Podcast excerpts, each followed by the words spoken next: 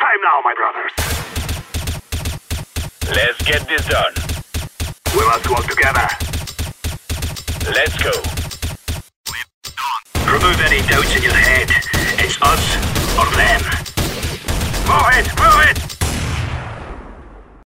Salve, salve rapaziada, uma excelente tarde a todos. A gente começando aqui um pouquinho mais cedo por um motivo muito especial. Eu sou Felipe Carbone, estamos aqui para apresentar mais uma edição do Overtime, o nosso programa aí semanal com tudo sobre o nosso cenário de CSGO, que depois a gente transforma num podcast. Então, bom dia, boa tarde, boa noite. Não sei em qual momento da sua vida você está ouvindo isso. Já chegarei até o grande convidado da noite, e, esse é o grande motivo para a gente estar tá começando o programa um pouquinho mais cedo.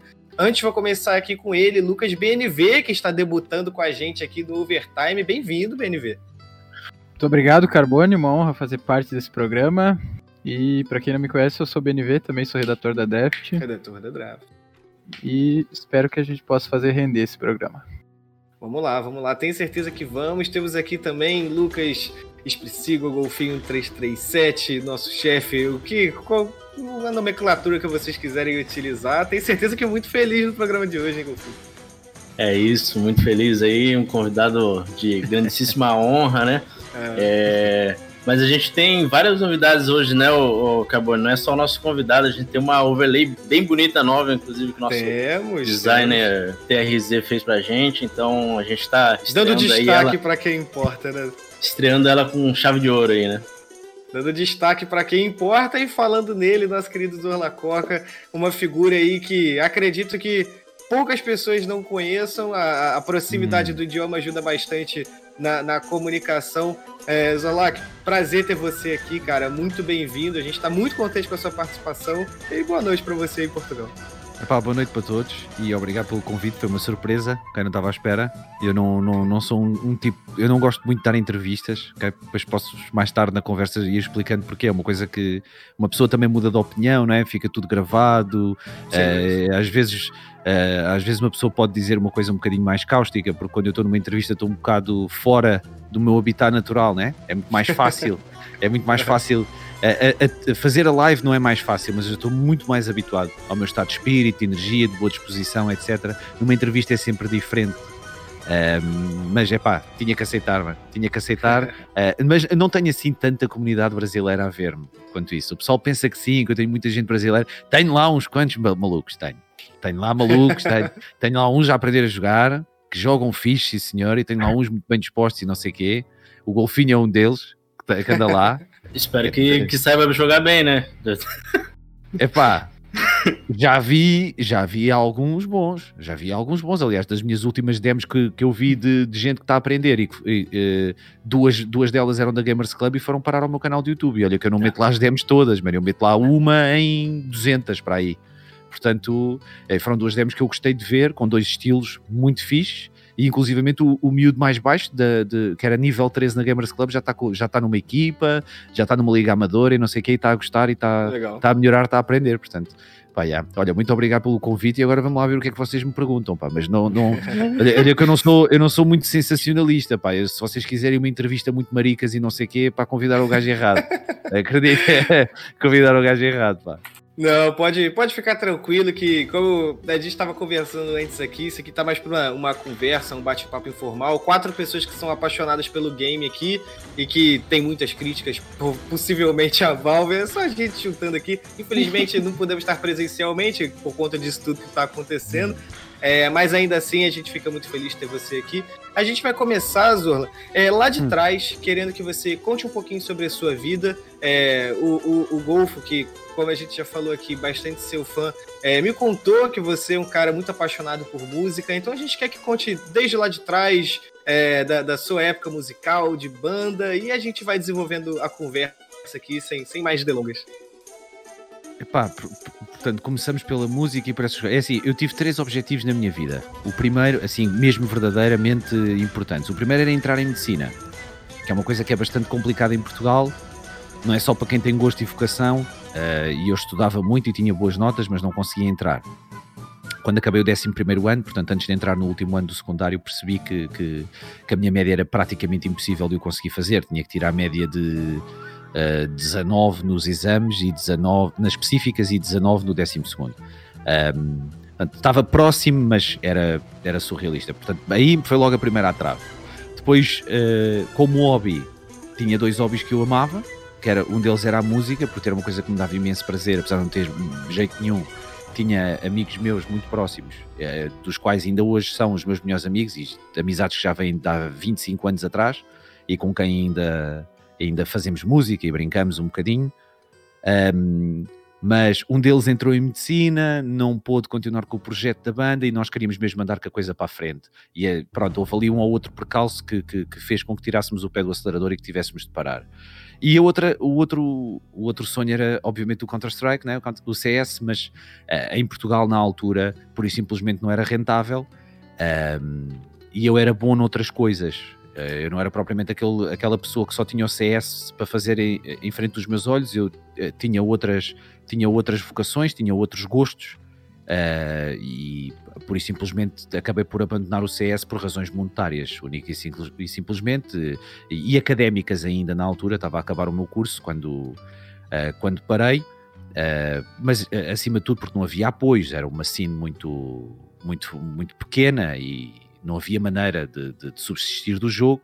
Uh, foi muito interessante na minha adolescência, no início da minha vida adulta, uh, porque ia fazendo um dinheirinho em torneios e poupava dinheiro aos meus pais, né? não, não, não precisava de semanada ou de mesada. Sim, e, sim. eu, como tinha boas notas e às aulas todas, era, não fazia porcaria, não, não, não, não nunca fui uma pessoa, não, nunca faltei ao respeito aos meus pais, etc. Uh, eh, portanto, sempre segui as regras deles, os meus pais deixavam, desde que eu tivesse boas notas e, e não faltasse às aulas. Uh, mas acabei por parar também. Portanto, a, Twitch apareceu epá, como uma. Como é que eu tenho de explicar? Como uma. Epá, é as novas tecnologias, não é? Internet melhor, serviços de streaming, etc. Coisas impensáveis na minha altura, não é? Eu sou do, mal, eu sou do tempo em que nem sequer havia YouTube. Nem sequer havia YouTube. Portanto, pronto, é assim, eu tenho 38 anos e a verdade é que comecei a ver as streams, etc. Uh, vi vários conteúdos, várias personalidades, várias, vários caráteres, né? pessoas diferentes, com estilos diferentes.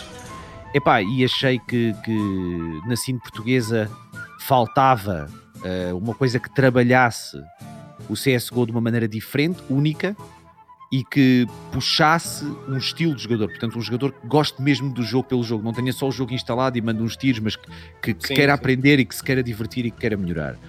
E basicamente foi isso que eu fiz. Uh, Inspirei-me em alguns streamers que eu gostava, né? tanto pela positiva como pela negativa. Cheguei à conclusão que pá, a maior parte dos streamers na altura era péssima, eram horríveis.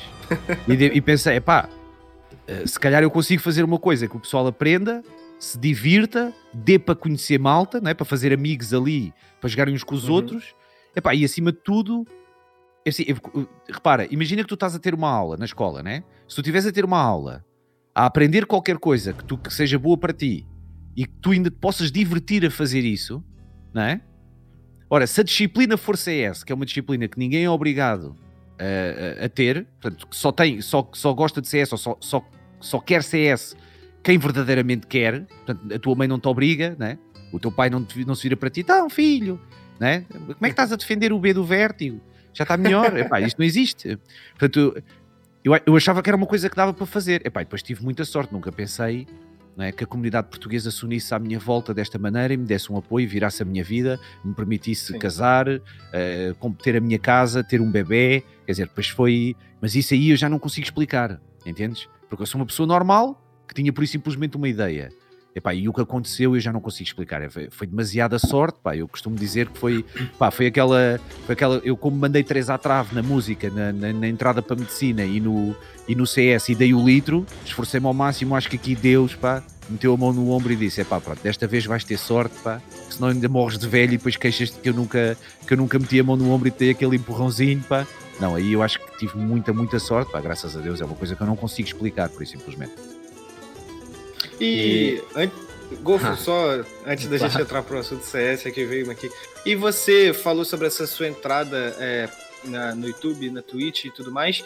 E como é que você esperava atingir também a comunidade brasileira? Porque a gente estava conversando aqui é, sobre como você, o, o, o Gol falou principalmente isso, né? Como as suas análises influenciam bastante para a gente aprender mais sobre o game, saber mais sobre o game. Era uma comunidade que você esperava atingir também, ou foi sem querer? E quando você viu, você já estava recebendo os brasileiros lá na, na sua live? Epá, é assim. Eu, eu, eu tinha a oportunidade logo à cabeça de fazer em inglês. Ok? Porque o meu inglês não é muito bom.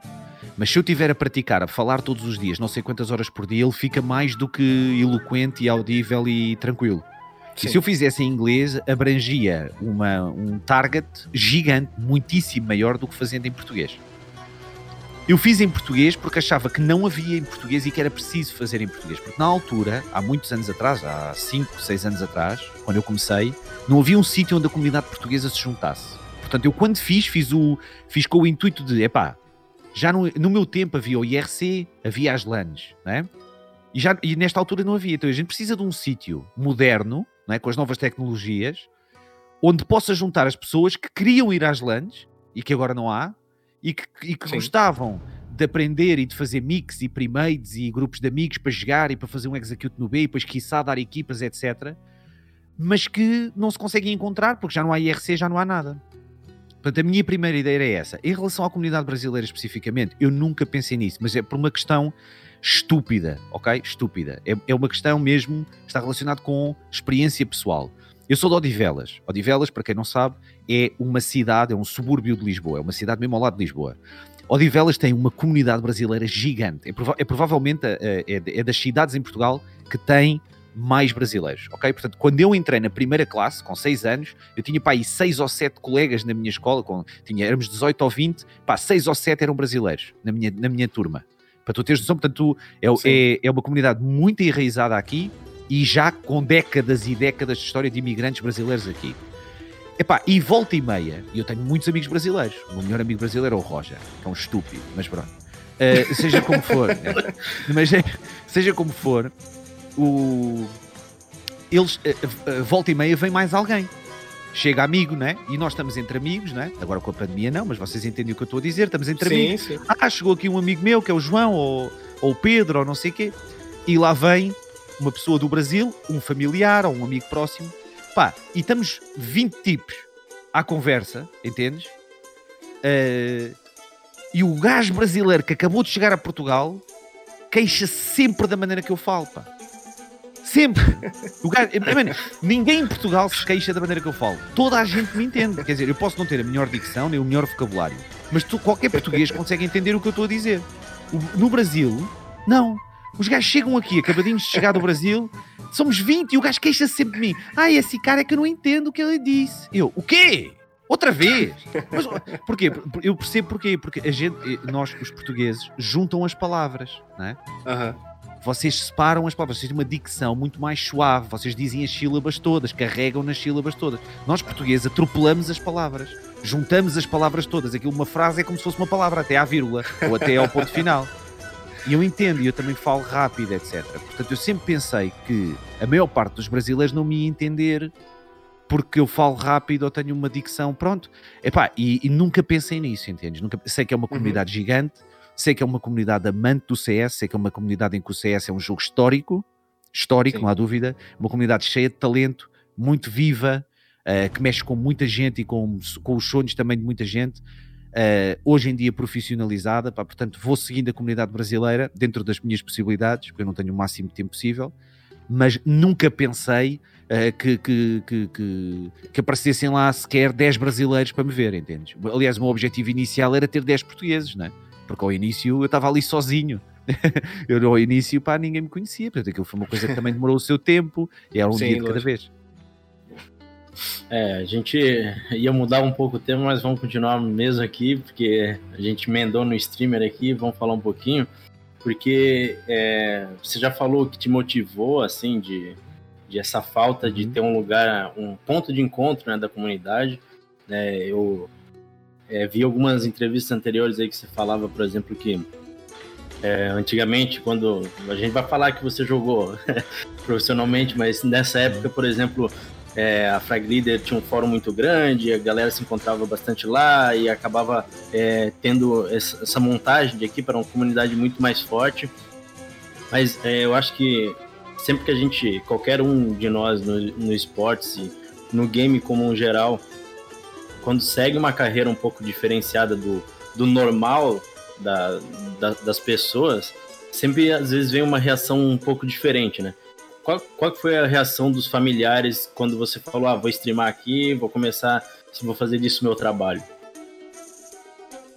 É assim, eu, eu, eu, eu tinha mais preocupação com a minha mulher. Uh, nós já estávamos juntos há cerca de seis anos, cinco ou seis anos, quando eu comecei a streamar. Uh, tinha mais reação, tinha mais receio dela, chamemos assim, do que dos meus próprios familiares porque eu sempre fui uma pessoa muito respeitosa para com os meus pais, entendes? Uh, os meus pais sempre uh, impuseram as suas regras, que eram regras simples que eu conhecia, portanto, não, não fazer mal a ninguém, não, não roubar a ninguém, porque eu também sou de uma zona um bocado problemática, portanto, não, não me meter em confusões, roubos, uh, violência estúpida, etc., drogas, etc.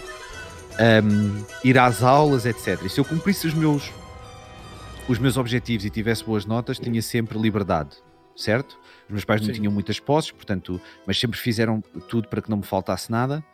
Apesar de eu ser de famílias, de famílias humildes, a verdade é que não me posso queixar, minimamente. E quando surgiu a ideia da stream, pá, foi num período da minha vida em que eu estava a, a transitar de trabalho para outro. Portanto, eu larguei um trabalho para ingressar no trabalho e esse trabalho não funcionou. Tive nesse trabalho cerca de três semanas e vim-me embora, por isso simplesmente. Um, e no trabalho anterior, de onde eu tinha saído, um, eu ainda estava a fazer fins de semana, etc. Porque, portanto, estava, estava a tentar ajudar a, a, a, o sítio onde eu estava a trabalhar para, pronto, para me substituírem. E, e, e, fiquei com aquele, com aquele fim de semana, mais um ou outro dia durante a semana, quando eles precisavam de mim, e percebi que era um part-time interessante e que eu podia conciliar com uma coisa que eu já andava a ver há alguns tempos, que eu já tinha estudado, que eu já tinha a ideia, mas que achava que pronto, estava velho e que era incompatível para mim, porque pronto, eu tinha que fazer dinheiro, etc., uh, gerir as minhas coisas e su suportar as minhas coisas. Uh, eu tive ali uma onda, estás a ver? Tive ali uma onda, falei com a minha mulher uh, e, e, dediquei seis meses da minha vida ao meu part-time e compatibilizando o meu part-time com a minha stream.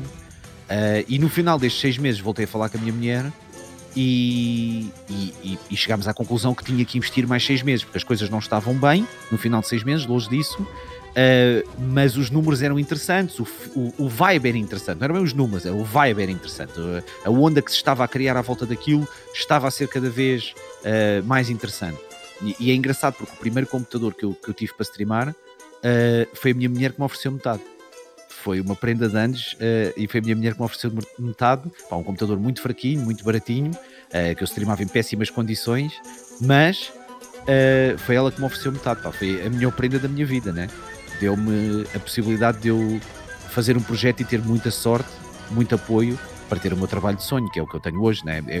Eu, tenho, eu costumo dizer ao pessoal: aquilo que eu, que eu tenho de mais valor, toda a gente tem todas as pessoas que me estão a ouvir, vocês também, ou têm ou vão ter uma mulher, ou têm ou vão ter, se quiserem, filhos, têm a vossa família, têm os vossos amigos mais próximos. Uh, a coisa mais rara que eu tenho é, meu, é, um trabalho de sonho, porque nem toda a gente tem o seu trabalho de sonho, não é? Nem toda a gente tem, é raro, é raro.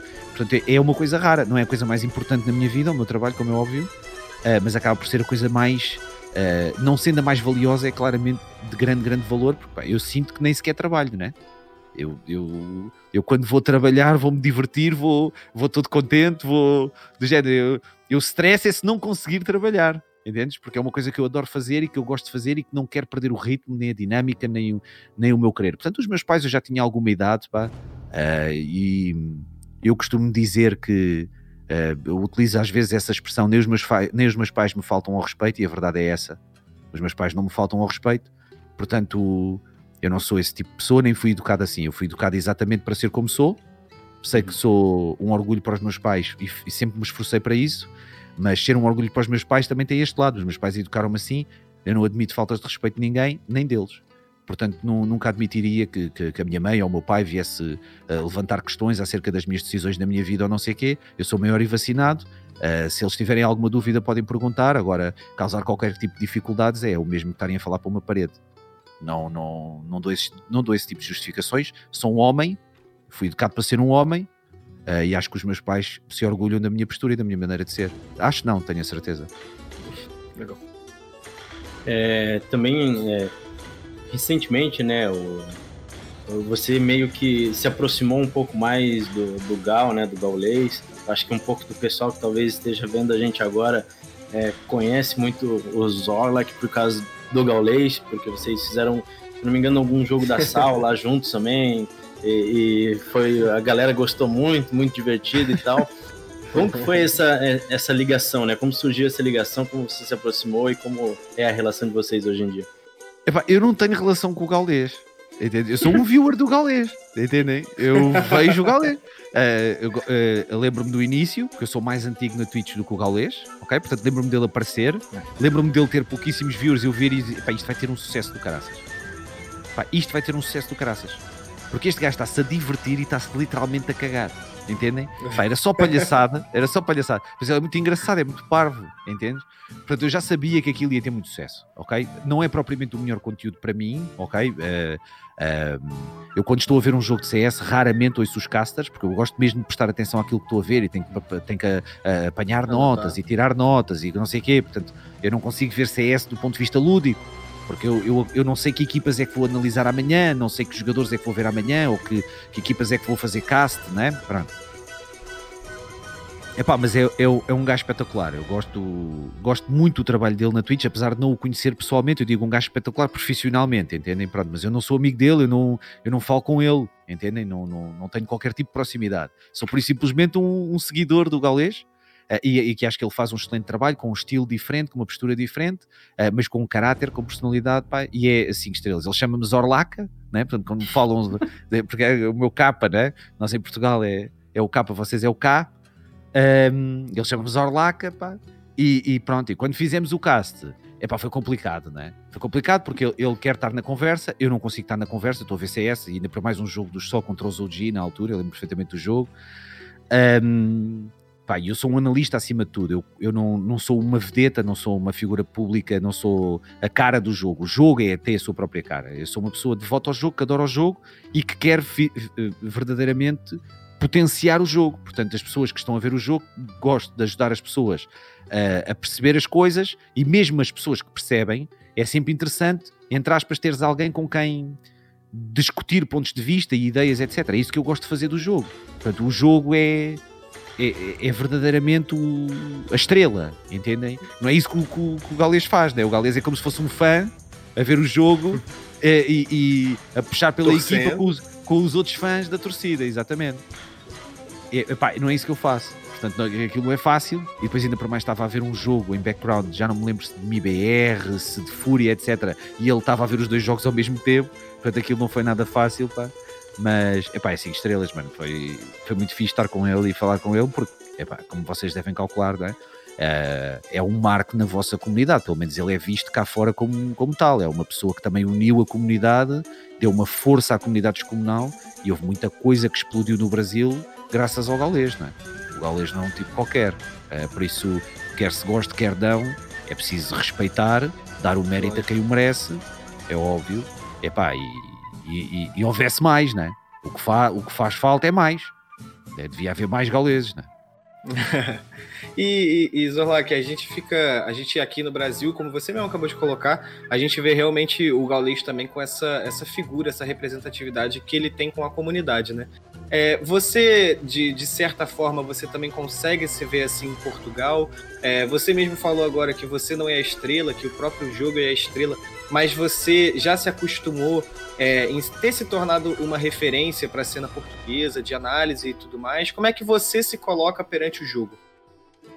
É assim, eu sou um criador de conteúdo relacionado com CSGO didático. Portanto, o, o, uh, o meu objetivo é chegar às pessoas que que gostam verdadeiramente do jogo e que querem aprender o jogo.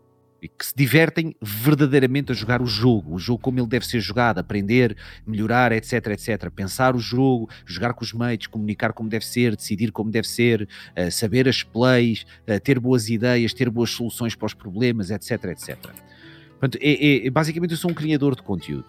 Uh, como quando eu apareci não havia nada, entendes? O que havia, ia havendo uns torneizinhos, mas fora isso havia pouco ou nada.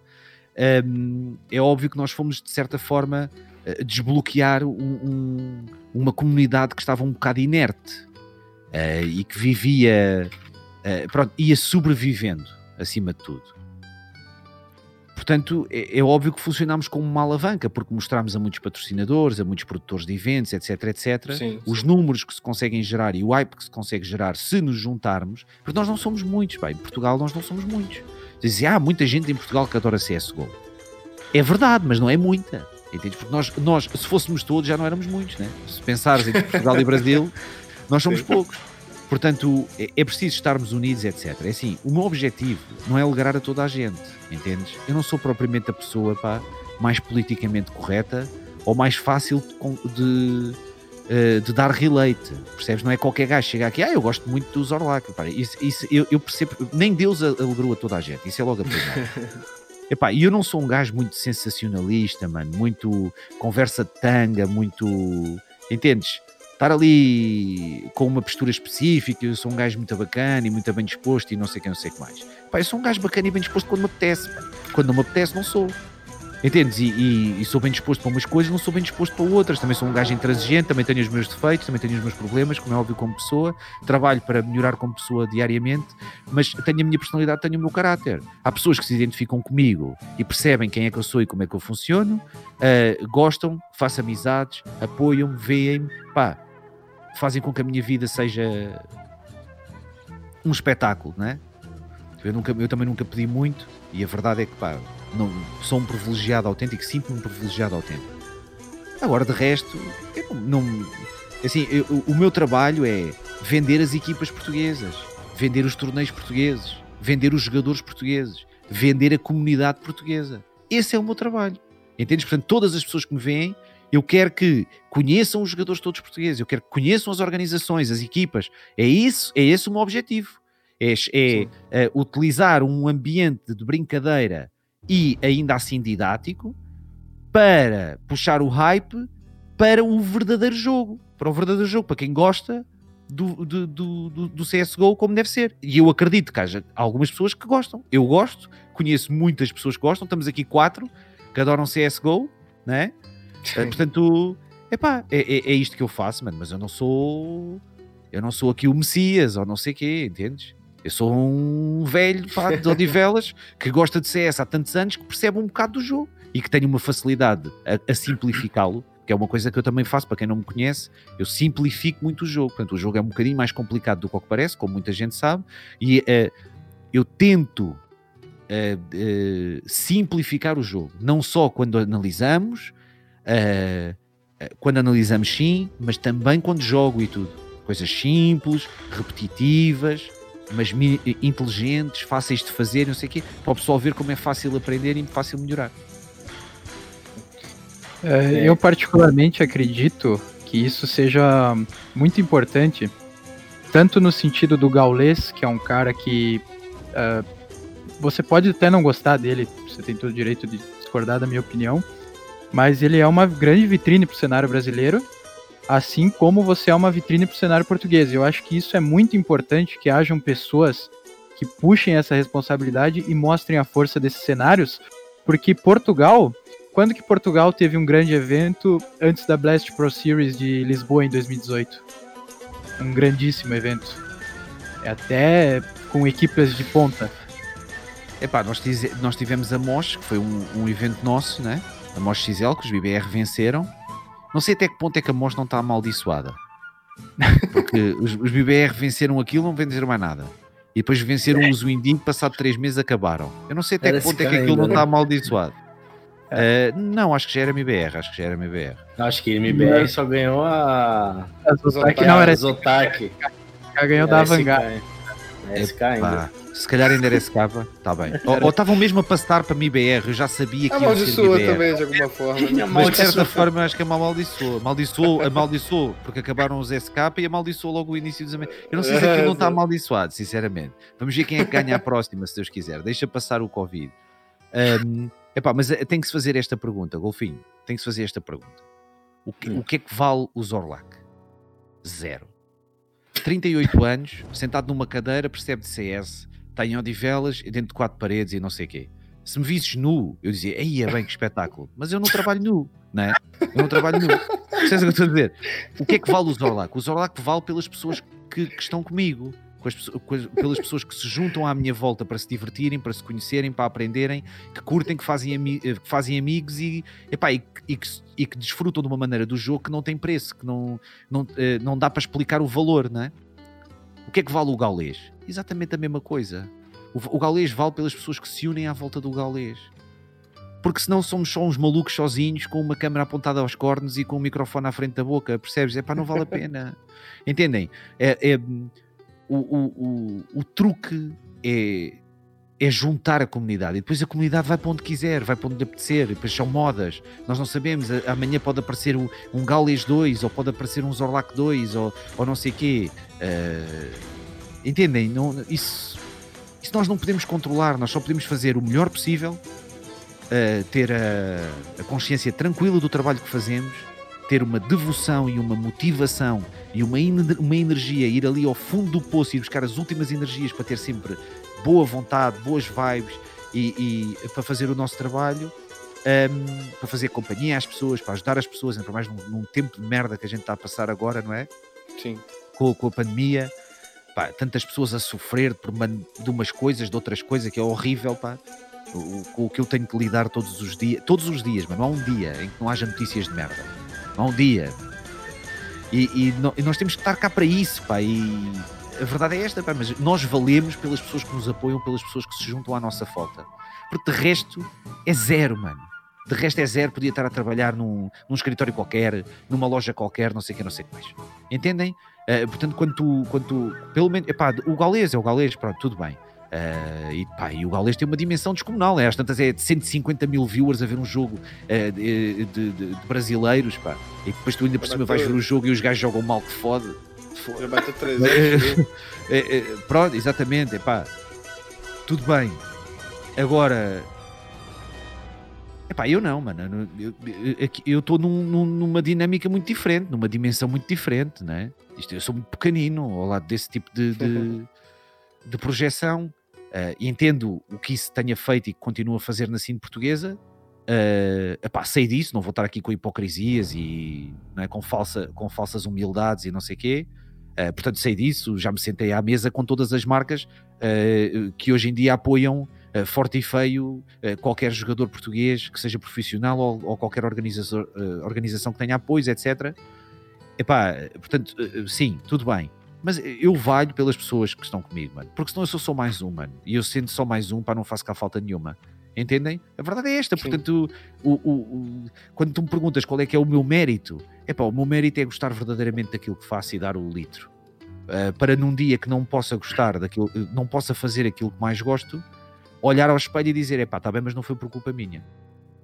É um dia triste para qualquer pessoa perder o seu trabalho de, de, de sonho, mas eu poder olhar para o meu espelho e dizer: é pá, não fui eu que cometi um erro, não, fiz, não fui eu que fiz porcaria, agora vamos arranjar um plano B, vamos trabalhar aqui ou trabalhar ali, nunca tive medo de estudar, nunca tive medo de trabalhar, nem nunca tive medo de pinar, portanto, é, é, verdade, é pá, portanto não tenho receio, pá, não tenho receio, e é fazer o caminho dia a dia, hoje é mais um dia, amanhã vai ser outro, pá, amanhã vai ser outro e andamos assim, e, pá, e sou uma pessoa feliz, acima de tudo, pá, é verdade, mano, se me perguntares o que é que a Twitch me deu? É pá, deu-me tudo menos educação. É aquilo que eu te digo. É verdade, a educação, pá, saiu, bem, saiu muito bem quem é que me educou. Agora, de resto, pá, deu-me tudo, mano. Deu-me tudo. Possibilitou-me desbloquear a minha vida epá, e sou uma pessoa completamente realizada. A verdade é essa. Uh, não, não tenho outra maneira de, de, agradecer às pessoas que me apoiam uh, e, que, e que fazem com que eu seja eu. Porque é tal coisa, são, são as pessoas que me veem que fazem com que eu seja o Zorlac, mais nada. Porque de resto, É assim que eu vejo as coisas. É, para quem não conhece, esse é o Zor, né? Besterol em algumas palavras, mas sempre é, é profundo o bastante fazendo reflexões que a gente precisa ter aí no dia a dia, né? É, mas eu tenho uma pergunta ainda nessa, nessa ideia sobre, sobre o Gal, uhum. que é lá no, no começo, quando o Gal começou a fazer stream, ele, ele incomodou muita gente por adquirir os direitos de, de, de transmissão. Isso teve algumas polêmicas é, é, no cenário, claro, dadas proporções, né, lá com os narradores, empresas que compravam antes tais direitos. É, e se eu bem me lembro também, você, quando o Major, por exemplo, ele tinha os direitos da GoTV totalmente abertos e, e tinha essa possibilidade, você também transmitia e, e não, nunca teve esse problema e sempre foi esse torcedor mais diferente do Gal, não era um torcedor mais mais brincalhão, tal, era um torcedor mais que analisava e criticava, né? Sei lá, parecia que estava vendo o jogo do, do Sporting. é, mas é, a minha pergunta é assim: você nunca pensou em é, hoje você trabalha com RTP e tal, transmite alguns uhum. jogos lá, mas você nunca pensou em passar a transmitir em seu, seus, tipo, no seu canal, é, comprar os direitos de alguns torneios e, e, ir mais nessa vibe de transmissão? Epá, não. Nunca pensei. Eu, quando delineei o conteúdo, um, delineei o conteúdo que eu faço. E, portanto, quando estou a analisar uma demo de Pro, estou a fazê-lo. Quando estou a analisar uma demo de, de uma pessoa que esteja a aprender, portanto, uma pessoa mais inexperiente, tenho o meu, meu protocolo. E quando estou a jogar, tenho o meu protocolo. Pronto. É, é o conteúdo que eu faço e é um conteúdo que tem que ser feito durante horas e horas e horas seis dias por semana, que é o meu objetivo. Ter um dia de, folga uh, que não tive no mês de fevereiro, por exemplo. Não parei um único dia. Portanto, um, ehm, esse sempre foi o meu objetivo. E depois, há outros, há outros streamers que têm esse trabalho e que fazem esse trabalho em Portugal. Uh, tens streamers como o, o Muxa, o, o Moreira, uh, tens o Rafael Paes, Uh, tens o, pronto, o Menac agora parou por razões profissionais, mas também o fazia. Tens o Alfa. Pá, eu vou me esquecer do nome de alguém, uh, portanto peço desculpa. Mas eu, há pessoas a fazer esse trabalho. E eu delineei o meu conteúdo, comecei com o meu conteúdo. Quando eu fiz esse, o cast ao Major, por exemplo, eu sabia que os direitos eram abertos e eu estava a fazer o meu trabalho. E o Fox ia jogar no Major e o pessoal estava a dizer: oh, velho, mas liga a stream para a gente estar aqui a curtir. E eu, epá, mas liga stream? Sim. Pá, olha, eu vou desligar a stream. Olha, amanhã, amanhã a stream é às X horas. É pá, porque o Fox vai jogar àquela hora e eu não estou cá. Certo? E ele, é pá, porquê que não ligas a stream para ver? E eu, pronto, está bem. É pá, mas eu não estava a dar caça, eu estava aos berros a passar-me da cabeça como se fosse a ver o meu Sporting, exatamente. Eh, estava uh, a viver o jogo e a sentir o jogo e estávamos ali todos juntos, parecia que estávamos dentro de um café, né? O chat estava todo maluco, estava tudo num sofrimento atroz, Epá, e depois ganhar os Astralis e não sei o quê. Enfim, foi, foi giro, mas foi, foi, um, foi uma coisa única, chamamos-lhe assim. Uh, fiz um torneio uma vez com, com, com a Asus, que era um patrocinador antigo meu, uh, que me convidou para fazer um torneio, um invite only, que eu convidei 16 equipas Uh, e fizemos quatro grupos de quatro, etc, etc. Depois os playoffs. Epá, uh, tudo bem, mas não, não é esse o meu foco, não é esse o meu trabalho. Eu, quando trabalho como analista, né, faço com produtoras que fazem as produções de, de, dos eventos e que me contratam para eu ser analista. No caso da RTP Arena, não é bem uma contratação, eu sou um parceiro da RTP Arena, não é? Uh, somos, somos parceiros da RTP Arena, portanto, uh, fazemos uma parceria anual este ano vamos estar com a RTP Arena até o final, pá, espero. Adoro trabalhar com eles, pá, são pessoas espetaculares e que impulsionam verdadeiramente o CSGO português para a frente, portanto, são, são uma força de alta importância no CSGO nacional. Um, epá, mas eu não, não me meto nisso, pá, não, não era esse o meu foco em termos de fazer cast, etc., como o Gaulês faz. Temos outros portugueses dedicadíssimos a isso e que fazem isso diariamente e com qualidade uns melhores que outros, uns com uma personalidade, outros com outros, uns com um estilo, outros com outra, pá, mas com qualidade, pá, e por isso simplesmente eu fico no meu poleiro. Fui eu que inventei o meu poleiro, fui eu que montei o meu poleiro e desenhei o meu poleiro, para que eu vou estar a desenhar uma casa e depois vou, vender, vou viver para uma barraca. Entendes o que eu estou a dizer? Não faz sentido. Eu desenhei o poleiro onde eu queria estar. Fui eu que delineei o conteúdo. Fui eu que disse, epá, eu adorava fazer isto. E as pessoas deram uma possibilidade de eu fazer isto. E agora eu chegava aqui Ah, mas afinal, Mudar tudo. apetecia-me era ser canalizador. Pronto, vou ser canalizador. Olha, malta, obrigado pelo apoio. Mas eu agora vou, vou aprender a ser canalizador e vou-me embora. Vou aprender a trocar umas torneiras e não sei o que. E o pessoal, é, olha, boa, pá, olha, boa sorte com a tua vida. Pá, não faz sentido, não é? Não faz sentido. Portanto, não me meto nesse trabalho, pá, nem, nem. Por exemplo, a equipa que mais gera hype atualmente em Portugal são os só. E em segundo patamar, os offset, em terceiro patamar, os exploit. Epá, eu nem gosto de fazer caso deles. Porque sei que as pessoas que trabalham nesse, nesse, nesse ramo são tão dependentes desses jogos, porque têm muito mais viewers, muito mais atenção quando trabalham essas três equipas, que eu nem gosto. Na comunidade o pessoal pergunta-me sempre, então mas porquê é que nunca dás cast ao show? Não tenho problema nenhum. Se eu tiver a fazer com a RTP Arena, não há problema nenhum. O prazer é todo meu, né? Eu também sou fã dos gajos, né? Completamente fã. Agora, eh, epá, não, não, não é o meu ramo. Eu tenho um conteúdo diferente. Pronto, é só isso. E, e, epá, e- e eu adoro fazer o conteúdo que eu faço, mano. Eh, Eu também gosto de ver CS, também gosto de fazer a análise, gosto, mas não, não há nada que, que, que me tire o prazer da minha stream, seja a jogar, ou a analisar um pro, ou a falar com a malta, a divertir-me não sei o que, como fazemos todos os dias, pá. Isso, é, isso para mim é uma coboiada, mano. Isso é que eu adoro mesmo. é, Não, não, é mesmo uma coisa para mim é natural. Eu queria puxar um ponto eh, relacionado ao CS na sua carreira. Pelo que eu sei, você começou a jogar no CS 1.1, né? Mas eu quero saber o que, que você jogava antes, o que, que você gostava de fazer antes de conhecer esse vício do Counter-Strike. É assim, eu comecei no final do 1.1, mas na casa de amigos meus porque eu não tinha computador. Eu só tive computador com 17 anos, porque os meus pais fizeram um esforço, como eu ia para a faculdade, eh, de eu ter o computador e comprar o meu computador ali já no 12 ano, no último ano do secundário. Mas todos os meus amigos tinham computador, portanto, eu, ou eu ia para a casa dos meus amigos usar os computadores deles para fazer os meus trabalhos, eh, passar os trabalhos a computador, né? ou utilizava a biblioteca da escola. Portanto, mas eu não tinha computador, mas eh, adorava quando nós tocávamos guitarra, jogávamos à bola, andávamos de skate e quando chovia, quando chovia, que não dava para fazer nenhuma das três coisas como deve ser, íamos para casa de alguém jogar computador. Pá, e foi aí que eu conheci o CS. Eh, mas eu só tive computador já no 1.3. Já jogava desde o 1.1, mas não em minha casa. Eh, e, e- e em relação aos jogos antes, é pá, tive aquelas coisinhas pequeninas, meu. Tinha eh, o- aquelas consolas pá, eh, com aquel- aqueles cartuchos que tinham tipo 32 jogos lá dentro e com dele, tipo, piratas, né? com, com o Super Mario e não sei o quê. Eh, Lembro-me de ter isso já na, andava para aí na primária e depois tive uma, uma Sega Master System que eu também gostava muito de jogar com ela quando era miúdo. Lembro-me de jogar Alex Kidd, jogar Sonic e não sei o quê. Pá, jogos horríveis, quer dizer, horríveis ou seja. O Alex Kidd era, o Alex Kidd era top. Ahm, epá, e depois tive o, o meu pai, ah, numa altura deu-me uma prenda, pá, uma coisa completamente incrível, que era uma Sega Saturn, pá, e tinha saído há pouco tempo e não sei o quê. E eu tinha, pá, aí quatro amigos meus que tinham, ah, e o meu pai no Natal, ah, ele tinha, tido, tinha feito uns bons negócios, etc, ofereceu-me uma Sega Saturn, foi, ah, ah, sei lá, foi a, a a melhor prenda que eu tive sem ser adulto. Estás a ver? Foi aquela coisa do género, até me caiu tudo, não estava à espera que nunca na minha vida eu tivesse uma Sega Saturn. Uh, e tive uma Sega Saturn, foi o meu pai que me surpreendeu com isso, que eu também tinha tido boas notas.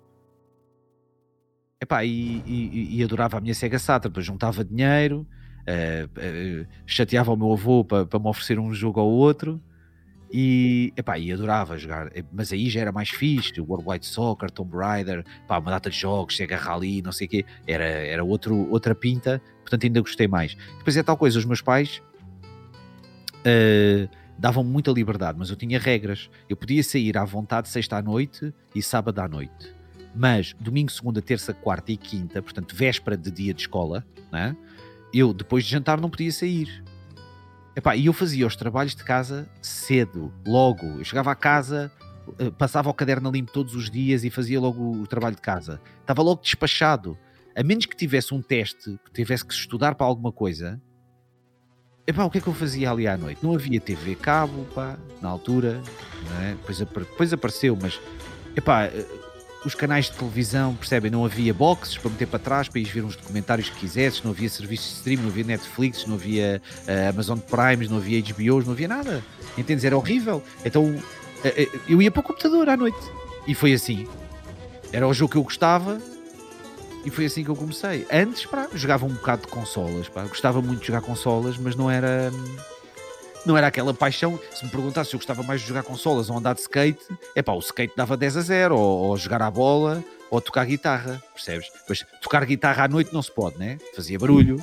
Eu tinha, eu tinha viola clássica, portanto eu não podia, percebes? Portanto, epá, foi uma coisa assim ergonómica, encaixou ali num, num tempo em que eu não tinha nada para fazer, nem podia ir para a rua, e comecei a jogar CS. Pronto. E depois, pronto, depois descansava, dormia e no dia a seguir ia para as aulas. E do, do jogar assim casualmente até ser um profissional, jogar mais profissionalmente, né, competitivamente o jogo.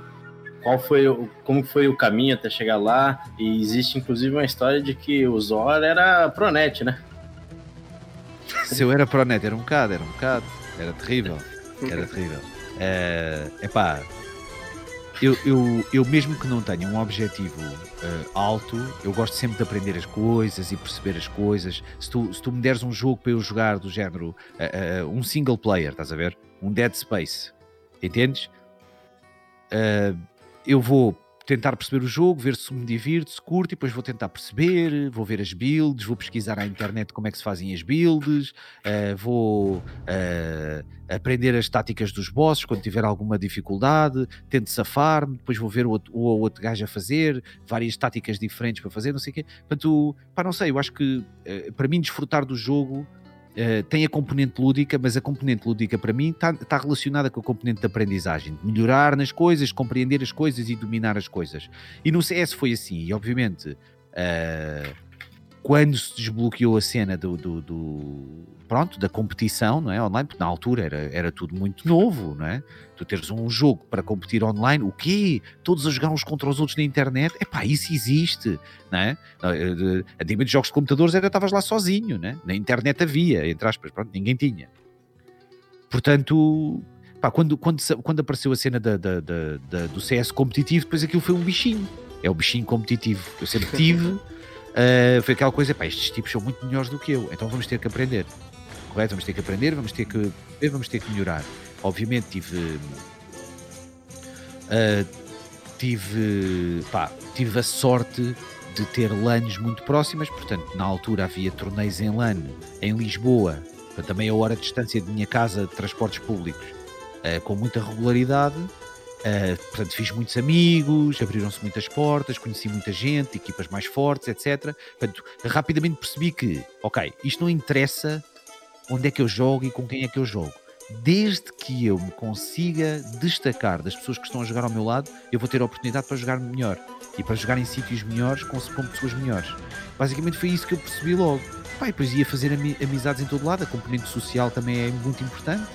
Pá, eu tenho facilidade em fazer amigos, sempre tive Epá, e sim, mano, no, no, a adaptação à internet foi horrível, mano. Uh, da internet para a LAN foi horrível, mano. É que ainda por cima bate uh, num, num, num pormenor completamente terrível, pá, e eu sentia muito mal a jogar em LAN. Muito mal a jogar em LAN. Porquê? Porque eu estava a tirar o curso uh, de, de, de Engenharia Informática, Engenharia não, Licenciatura em Informática na Faculdade de Ciências de Lisboa, e os gajos deram-nos o Windows XP de borla os, os estudantes tinham o Windows XP de borla, que ainda não tinha saído, seis meses antes de sair. E esta porcaria bate na altura em que eu já jogava LAN, mas na altura em que eu queria explodir no CS, portanto, na altura em que o, o jogo já não era novo. Entendes? Portanto, na altura em que, ok, eu já sou um jogador disto, agora tenho que melhorar para ser melhor que os outros que são melhores que eu cá em Portugal. Epá, eu instalo o, o XP, meto o XP em casa, o CS fica um bocado diferente, habituo-me, só que aquela porcaria tinha aceleração. Quem é que se lembra dos comandos do XP que tinham que se meter da aceleração? Uhum. Toda a gente se lembra, Eu sou né? dessa época, BNV, BNV e Google foi BNV, para pegar o XP. No Force M Parms, no Force M Axel, né? Por causa daqueles comandos da porcaria do XP que metiam a aceleração. Pronto. Eu ia para a LAN e ou o rato andava demasiado ou o rato não se mexia. Eu não conseguia atinar com a porcaria da minha sensibilidade na LAN. E pá, e metia as coisas todas iguais e sentava-me da mesma maneira e não sei o quê. E eu, porra, pá, com o feeling desta porcaria horrível. E a jogar já a um bom nível, atenção. Não pensem que estava a jogar numa equipa que tinha começado a jogar há três semanas. Epá, e eu tiltava, epá, mas eu não estou nervoso, pá. O que é que está a acontecer? E uma, um tipo matava na mesma, mas não era a mesma coisa, estás a ver? Não tinha nada a ver. O que acontece? Passado seis meses sai o XP e começam eles todos. Ah, tá bem, já temos XP, não se esqueçam dos comandos. E eu, quais comandos? quais comandos? É que passado seis meses sai o XP oficial e vem cá para fora para a comunidade CS, não é? Atenção que têm que usar uns comandos. Porque senão aquela porcaria tem aceleração. então o que é que eu tinha? Tinha aceleração em casa e nem sabia. Nem sabia, puto, não sabia. Jogava com aceleração em casa, chegava à LAN, ou era demasiado rápido, ou era demasiado lento. Aquilo para mexer o rato devagarinho, como eu fazia, depois nem conseguia fazer um 180, não conseguia mexer. Qual 180? Nem 90 conseguia fazer, né? Portanto, epá, foi. Epá, cheguei a casa, tirei a aceleração em casa, portanto, depois tive que tomar a decisão, não é? De ficar com a aceleração ou de tirar. Tomei a decisão de tirar a aceleração uh, comecei-me a habituar. Epá, e lembro-me perfeitamente da primeira LAN que eu joguei depois disso acontecer, em que eu sentei-me no computador em LAN e disse mesmo para mim: está tudo fodido. Isto hoje está tudo tramado, meus amigos. Isto hoje está tudo tramado.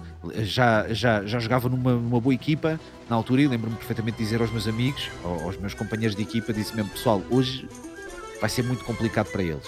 Porque, pai, toda uma. Epá, e foi. Uh, e a partir daí explodi completamente em LAN e comecei a matar muito em LAN e rapidamente, né, uh, rapidamente percebi que em LAN é que tinha que matar e deixei completamente de matar em casa. Uh, Preocupava-me em dar as calls, em corrigir as coisas e não sei o quê. Bem, em casa, aí, nem me lembrava da cor da mira. Uma pessoa está ali nos treinos e eu quero é que as táticas saiam bem, que as calls sejam boas, corrigir os jogadores, perceber os erros que os jogadores estão a cometer, os erros que eu também estou a cometer, melhorar e não sei o quê. Ui, isto matar 5 tipos por prazo já era muito. Uh, isto, pronto, mudei completamente a dinâmica uh, e apaixonei-me por LAN completamente. Era uma paixão minha e foi uma grande, grande frustração. E acreditem, era mesmo horrível. E eu não sabia do que é que era. Eu não sabia do que era. Eu sentava-me em LAN e dizia então, uh, Zorlac, estás confortável? Nope. é que o jogo não o, o feeling do jogo é completamente diferente era horrível tá era horrível para mim mas é pá uh, o gosto estava lá mesmo no meio de uma frustração tão grande, não me sentir confortável a jogar lá, a verdade é que o gosto estava lá. E depois, assim que me apercebi qual é que era o problema, pronto, tudo tranquilo. E adorava, pá, adorava que uh, uh, os jovens de hoje tivessem tido a oportunidade de ter as experiências que eu tive, uh, porque ser jovem hoje é muito melhor do que ser jovem quando eu fui. em muitas coisas, principalmente quem quer jogar, etc. Ok, eu, eu jogava com 300 de ping em casa, portanto, alô. Hoje é bastante melhor em muitas coisas, mas a componente LAN fui na verdade um privilegiado. Isso não. Epá, isso não teve preço. O prazer que eu tive a jogar em LAN, contra amigos, com amigos, pá, espetacular. Isso aí é, é uma coisa que faz muita falta hoje para os miúdos, desde o início, poderem ter torneios pequeninos, mas todos ali enfiados na LAN, todos com os computadores iguais, o pessoal a levar a mochila com o rato e com o. Epá, isso é que era muito giro. Isso é que era muito giro. E Zolac, é... você. Opa, desculpa, vai lá, Gofi, vai lá. Não, pode ir, sua vez. Pode ir, pode ir.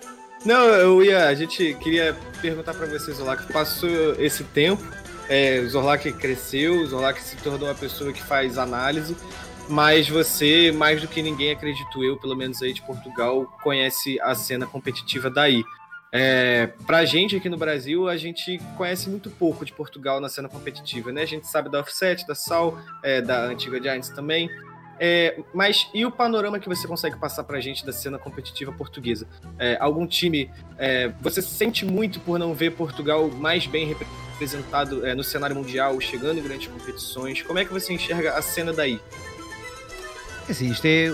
Nós temos um, um setback gigante é? Nós estamos, eh, estamos com um atraso gigante. Eh, nós temos as coisas profissionalizadas há muito pouco tempo. Quando eu comecei a streamar, havia dois jogadores profissionais: o Fox, que não jogava em Portugal há não sei quantos anos, uh, e que estava a milhas de poder voltar a jogar em Portugal, nessa altura da sua carreira, e o Kill Dream, que estava na Pain. Né? Pronto, era o que a gente tinha. Não havia uma equipa profissionalizada havia muitas organizações a fazerem um esforço gigante para, para aguentar o jogo e para tentar arrancar e levar o jogo para a frente. Um, o CSGO, nós somos uma, um país com história no CS, mas no CS, antes do CSGO, nós não conseguíamos jogar com ninguém. Nós nem sequer conseguíamos treinar com uma equipa espanhola. Não conseguíamos. Nós, numa uma praga contra uma equipa espanhola, em termos de ping, era, eles escolhiam dois mapas, nós escolhíamos dois mapas. E nós dávamos dois, duas tareias nos mapas deles, porque eram no nosso server, e eles davam-nos duas tareias nos nossos, mapa, nos nossos mapas, porque eram no server deles. Para vocês verem a discrepância do ping. Portanto, o nosso CS de capacidade de treino e de regularidade diária a jogar contra os melhores, porque tu precisas de aumentar o arcabouço de treino, precisas. Tu não podes. Tu, tu se estiveres fechado dentro de uma cine, as equipas dentro do top 3 não podem treinar umas contra as outras. Não podem, porque senão vais mostrar as táticas todas e as tendências todas. Uhum. É que não é só estar fechado entre quatro paredes, é estar fechado entre quatro paredes em que os melhores não jogam nem treinam uns contra os outros, a não ser verdadeiramente nos campeonatos. Epá, não dá, não, não há que luz assim, não dá. Nós, nós crescemos nesse ambiente, era impossível. Nós estávamos melhores do que o que nós éramos, era literalmente impossível, a não ser que uma equipa ganhasse tantos torneios seguidos em Portugal como o coach conseguiu fazer com os Kik, por exemplo, que vai lá fora tantas vezes em CPLs, SWCs, uh, uh, World Cyber Games, não sei que, não sei o quê, e consegue ter tanta experiência internacional tão seguida que consegue verdadeiramente ter um incremento exibicional, porque quando vais aos torneios lá fora, tinhas bootcamps, tinhas a possibilidade de treinar contra essas equipas em LAN e depois também jogar o torneio, que também dá outro tipo de arcabouço, de arcabouço etc. Epá, mas a cena competitiva em Portugal sempre foi muito rica, epá, não ganhavam sempre os mesmos.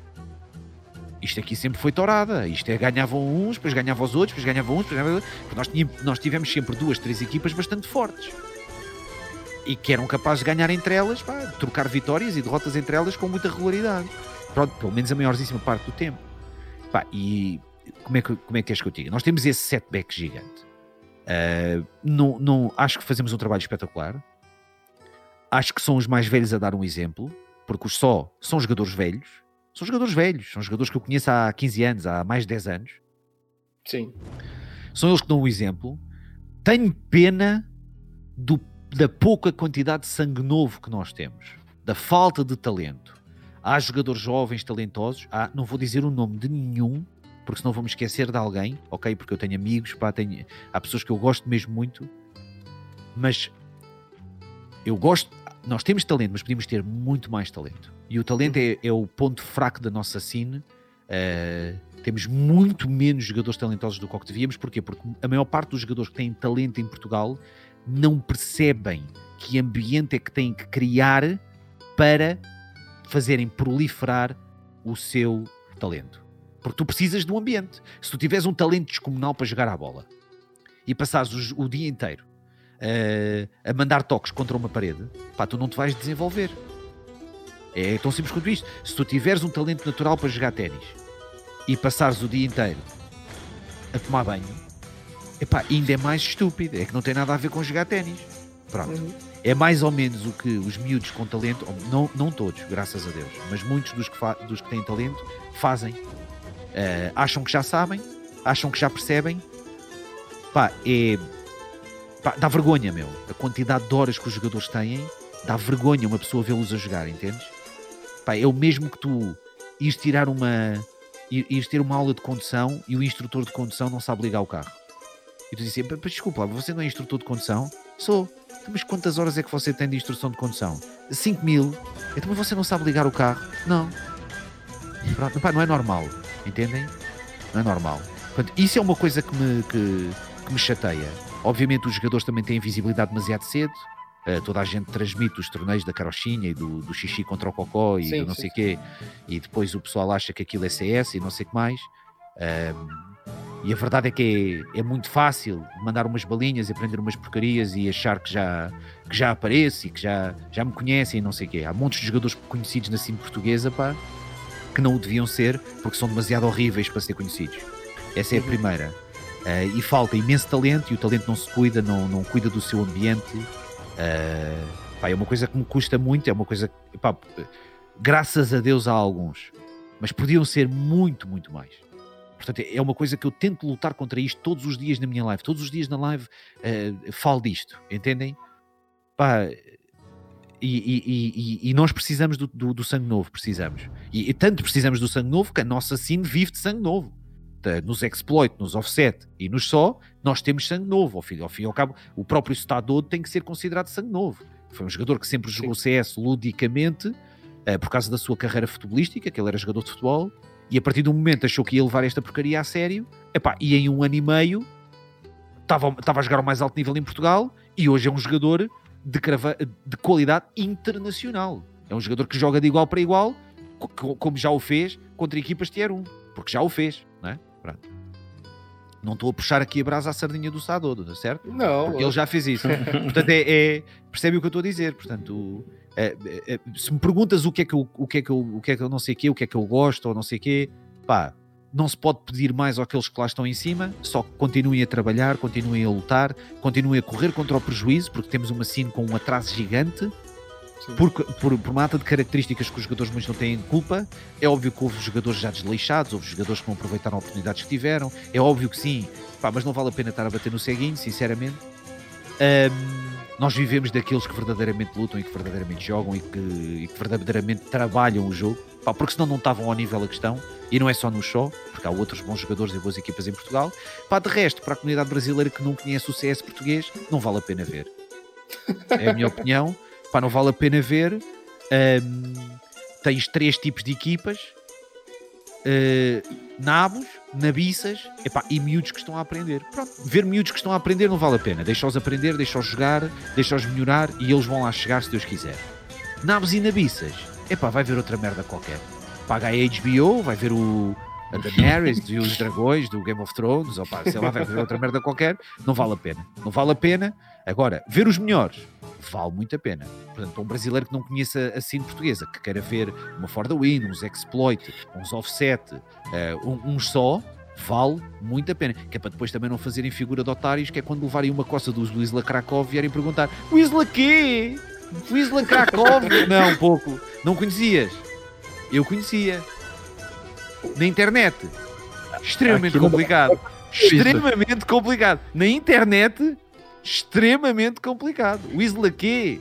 Lembro-me tão bem quando os MIBR perderam com os Isla Krakow. Uma vergonha, uma vergonha. E o quê? Foi onde? Foi em LAN?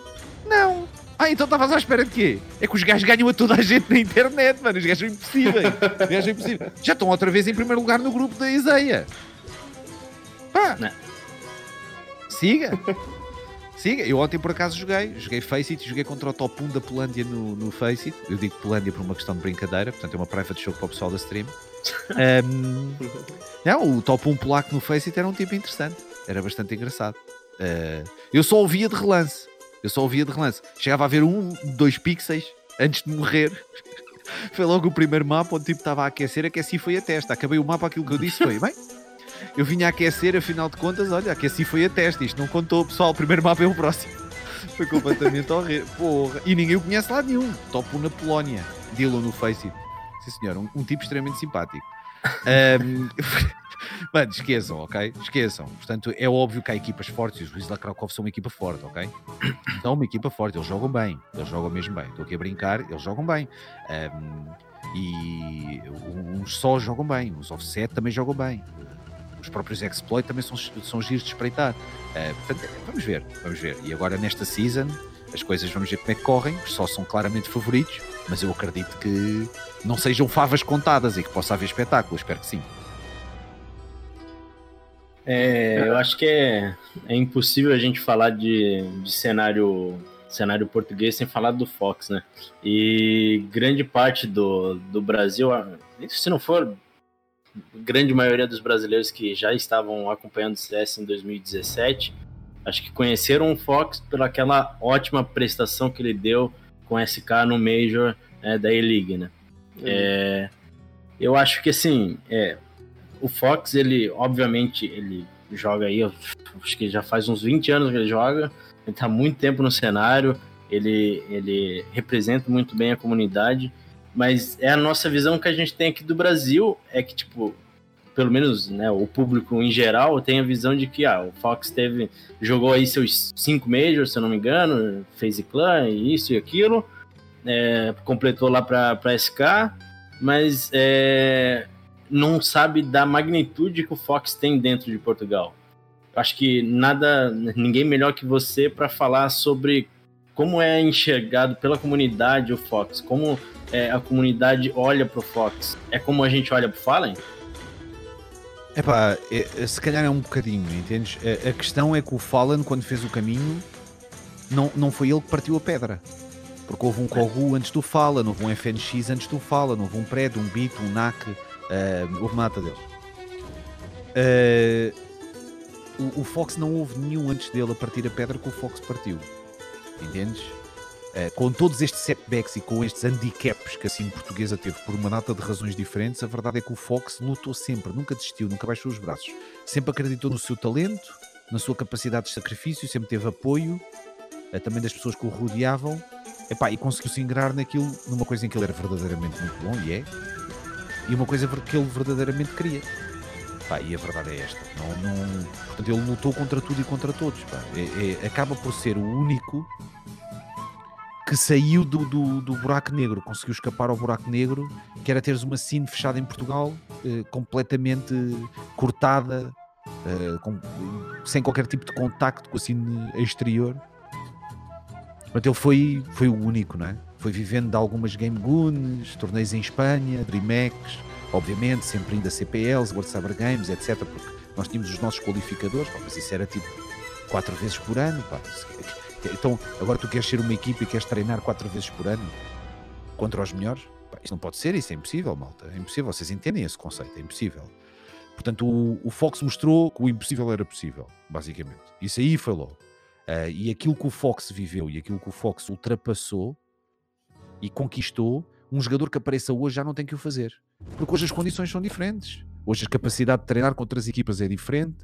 Uh, hoje as capacidades de jogar online é diferente. Completamente diferente. Portanto, o que o Fox conseguiu uh, já nem se pode dizer que outra pessoa venha a seguir e que consiga. Porque o, o, o, Fox quebrou barreiras que já não existem. Entende? Por isso é que muitas pessoas não entendem a dimensão do Fox. A, a verdadeira dimensão do Fox para mim é esta. Pois é um jogador de qualidade inegável, ok? Ainda hoje é provavelmente o, o jogador português pá, com maior probabilidade de destruir um jogo sozinho a favor da sua equipa. Uh, portanto, eu continuo a achar que ele é o melhor por causa disso. É óbvio que podia ser melhor, é óbvio que podia melhorar a map pool, é óbvio que podia cometer menos erros, é óbvio que podia ser um jogador mais intermitente em termos de níveis de agressividade.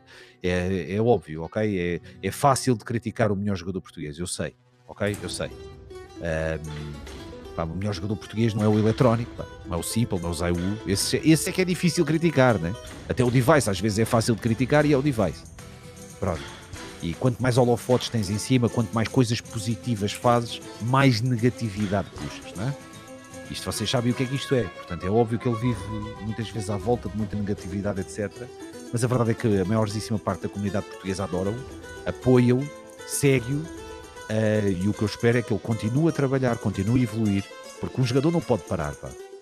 Um jogador não pode parar, tem que evoluir, evoluir, evoluir, evoluir, evoluir, tem que trabalhar verdadeiramente as suas debilidades para se tornar cada vez melhor. Portanto, é isso que eu espero.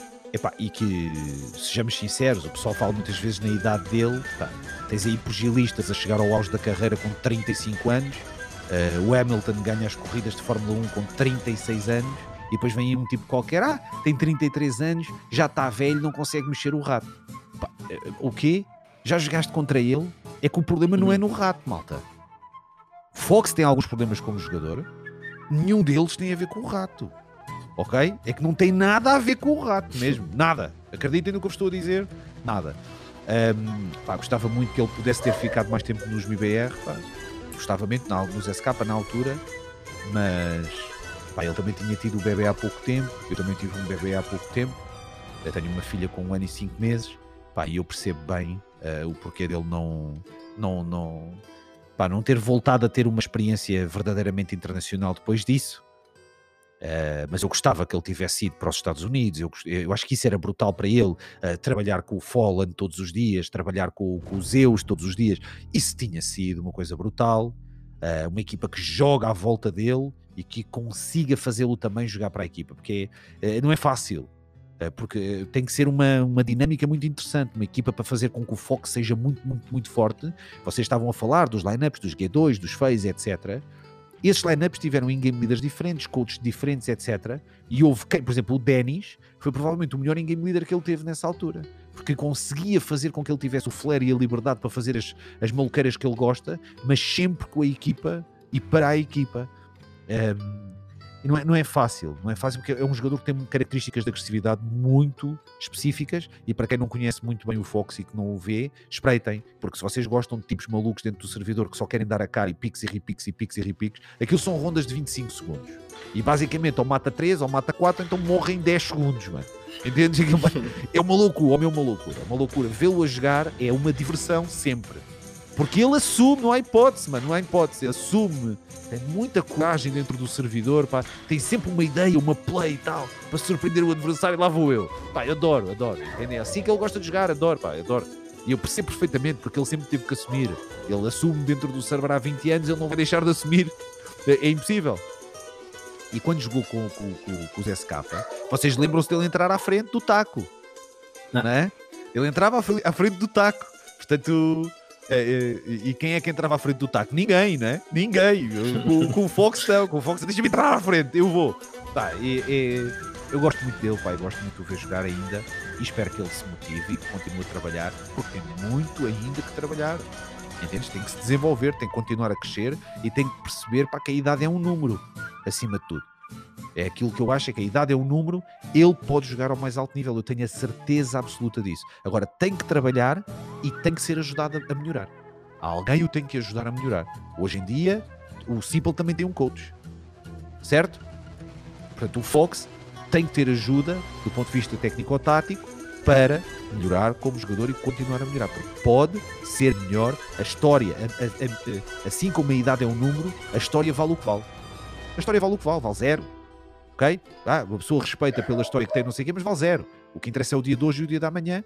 Pá, e o Fox tem muito para dar, portanto espero que dê uh, espero que se motive e que continue a evoluir, é óbvio.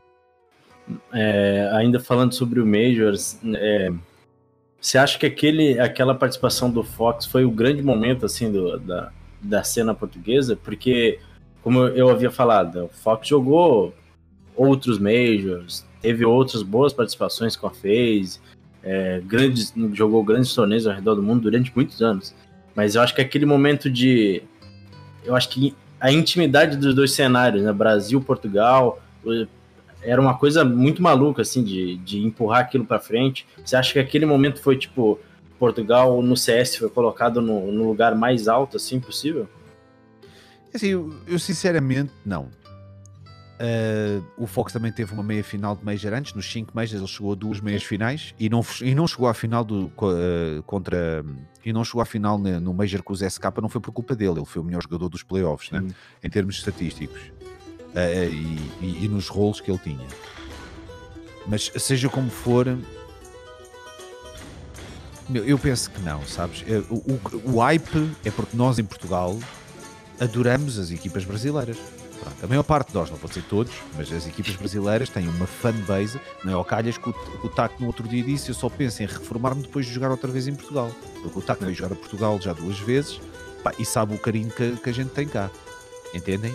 E nós não, não, não, não somos uns apoiantes de merda. Vocês entendem o que é que eu estou a dizer, certo? É que nós apoiamos quando se ganha, apoia-se quando se perde, entendem? ninguém vai para o Twitter insultar mais de ninguém, não sei o quê, porque ganhou ou porque perdeu. Entendem? Ah, mas eu fiquei a sofrer, está-se toda a gente a cagar. Se estás a sofrer, está cala a puta da boca, vai sofrer sozinho, fecha-te na casa de banho, escusas de ir para a merda do Twitter, a vomitar para cima dos jogadores ou para cima do coach, ah, este gajo é mau, ah, não sei o quê, alguém que não sei o quê. Isso é falta de educação, isso é não saber estar na vida. Isto é CS competitivo, tem que saber ganhar, tem que saber perder. É tão simples quanto isto. As pessoas que não sabem uh, perder é porque nunca souberam ganhar, são os falhados, e pronto, é disto. E depois há, infelizmente, pá, têm acesso à internet. Correto? Pronto. Portanto, nós aqui apoiamos mesmo. Portanto, aqui se os godcentes jogarem bem ou jogarem mal, ou tiverem melhor ou tiver pior, se vierem a Portugal vão ter um carinho, pá. Não interessa se vêm de 20 vitórias seguidas ou de 20 derrotas seguidas. Entendem? Não interessa. O TAC vem cá a Portugal, o Phelps vem cá a Portugal, pá, eles vão sentir o calor do público sempre. Entende? Não interessa. Uh, e se vier Fallen ou Coldzera ou Fer, o que não interessa, pessoal. Bolts não interessa. Aqui é assim: a gente gosta de CS, gosta dos nossos jogadores portugueses, das pessoas que impulsionam a nossa cena para a frente, e a seguir, a maior parte de nós gosta da cena brasileira. Portanto, quando juntamos as duas coisas, é? O que aconteceu com os SK no CSGO Internacional é muito parecido com o que aconteceu com os MIBR no 1.6. Não é? Os MIBR explodiram no CS Internacional e ninguém estava à espera daquilo. Com o BSL na altura, o BSL entrou, não é? O jogador norueguês trouxe umas, umas dinâmicas diferentes, umas ideias diferentes, a equipa começou a jogar bem, tinha na verdade jogadores de altíssima qualidade, porque o Kogu era um extraterrestre, jogava muito, muito bem, ok?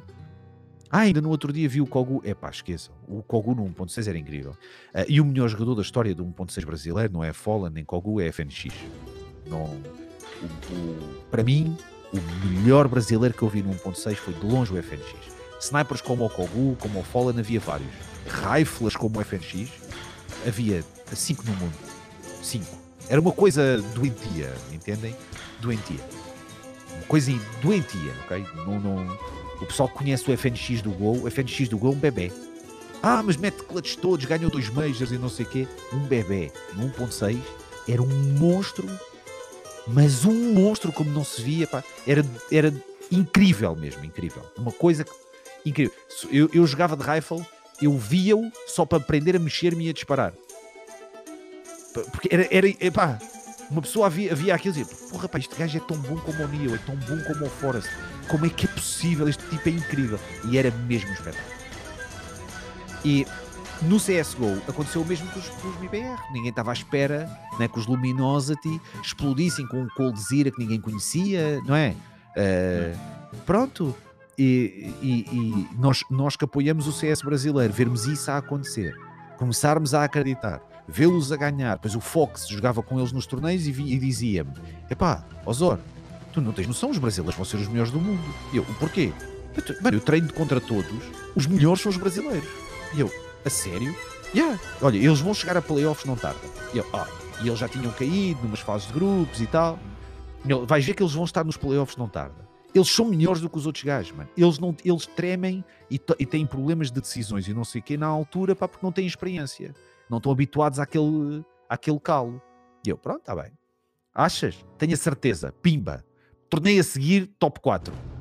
E eu, porra, tu queres ver que, que ele tem razão? E ele continuava-me a dizer, mano, eu treino contra todos, os brasileiros são os melhores. E tiveram uma era. Tiveram uma era. Habituaram-se, estancaram e os brasileiros foram os melhores em CSGO no mundo durante imenso tempo. E ainda hoje são bastante bons já não têm a dimensão que tiveram anteriormente, mas têm vários jogadores, têm vários talentos, têm várias equipas e esperamos que uh, as coisas uh, continuem a correr bem para uma equipa brasileira para se cimentar no top 10 e quiçá no top 5 mundial. Pá, eles têm esses objetivos. Toda a gente sabe que eles têm esses objetivos. Agora, mano, eu quando, quando vi o Fox no Major, pá, foi mais o prazer de ver o, o nosso melhor jogador português no meio da equipa que nós torcíamos, pela qual nós torcíamos, ao mais alto nível no CS. Entendes? Porque nós não tínhamos numa equipa portuguesa a, a competir em Tier 1. Portanto, a nossa equipa, a maior parte dos portugueses que apoiava era, era a MBR, né? a SK na altura. Entendes? Portanto, é, foi mais isso, foi mais do género. Pronto, é, é, juntar o melhor dos dois mundos. O Fox, que era o nosso jogador, a jogar ao mais alto nível lá fora, com a equipa que a maior parte dos portugueses apoia lá fora. Pronto, foi só isso. Agora, o marco para o nosso CS Mano, fica na história, entendes? Fica na história. Mas já houve coisas bem mais importantes. Se calhar não com a mesma dimensão em termos de visibilidade internacional, né? Mas uh, nós, isto, cada passo, desde que seja dado no, no, no, no, sentido certo, para mim está tudo no bom caminho, entendes? Por exemplo, o que os só estão a fazer aos dias de hoje é literalmente partir pedra. Eles estão literalmente a partir pedra. Uh, e ao muito me engano, ou vão passar outra vez aos playoffs da ESEA. Quer dizer, qualquer dia temos um show numa Pro League, né? Ficaram em terceiro na última. Ficaram em terceiro na última e perderam com uma equipa que tinham ganho nos playoffs, portanto foram ganhar na Winners e perder na Losers, e a equipa que passou em, em primeiro e que subiu para a Pro League tinha perdido para o Shaw no qualificador da Flashpoint há uma semana atrás. Foram os Godsend. Uh, quer dizer, o Shaw era uma equipa em que a gente os via numa ideia daquelas e ah, não, achas, por amor de Deus, voltar para não descer. Né? E olha-os a jogar hoje. Portanto, é, é, isto é em seis meses. Uma equipa de ia bem, entraram nesta liga, estão tramados. Estão tramados, isto vamos ver se a gente não desce. Esperemos que não deixam. E, e jogam uma vez essa liga e ficam no top 3 com claras condições para poder ter ficado top 1 e passado para a Pro League. Portanto, é pá, é, é, isto é só um exemplo, né? mas isto é um dia de cada vez, mano. Eu, eu acho que estamos no bom caminho. Tenho as minhas preocupações, tenho as minhas.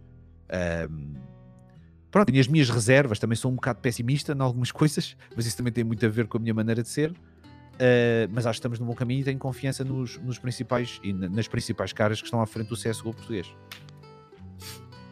É, Isorla, você a gente já falou aqui sobre a questão da sua carreira, seu começo de carreira. Você atuou como IGL e hoje você faz um papel é, mais do que importante em questão de análise e tudo mais, comentando também alguns casos.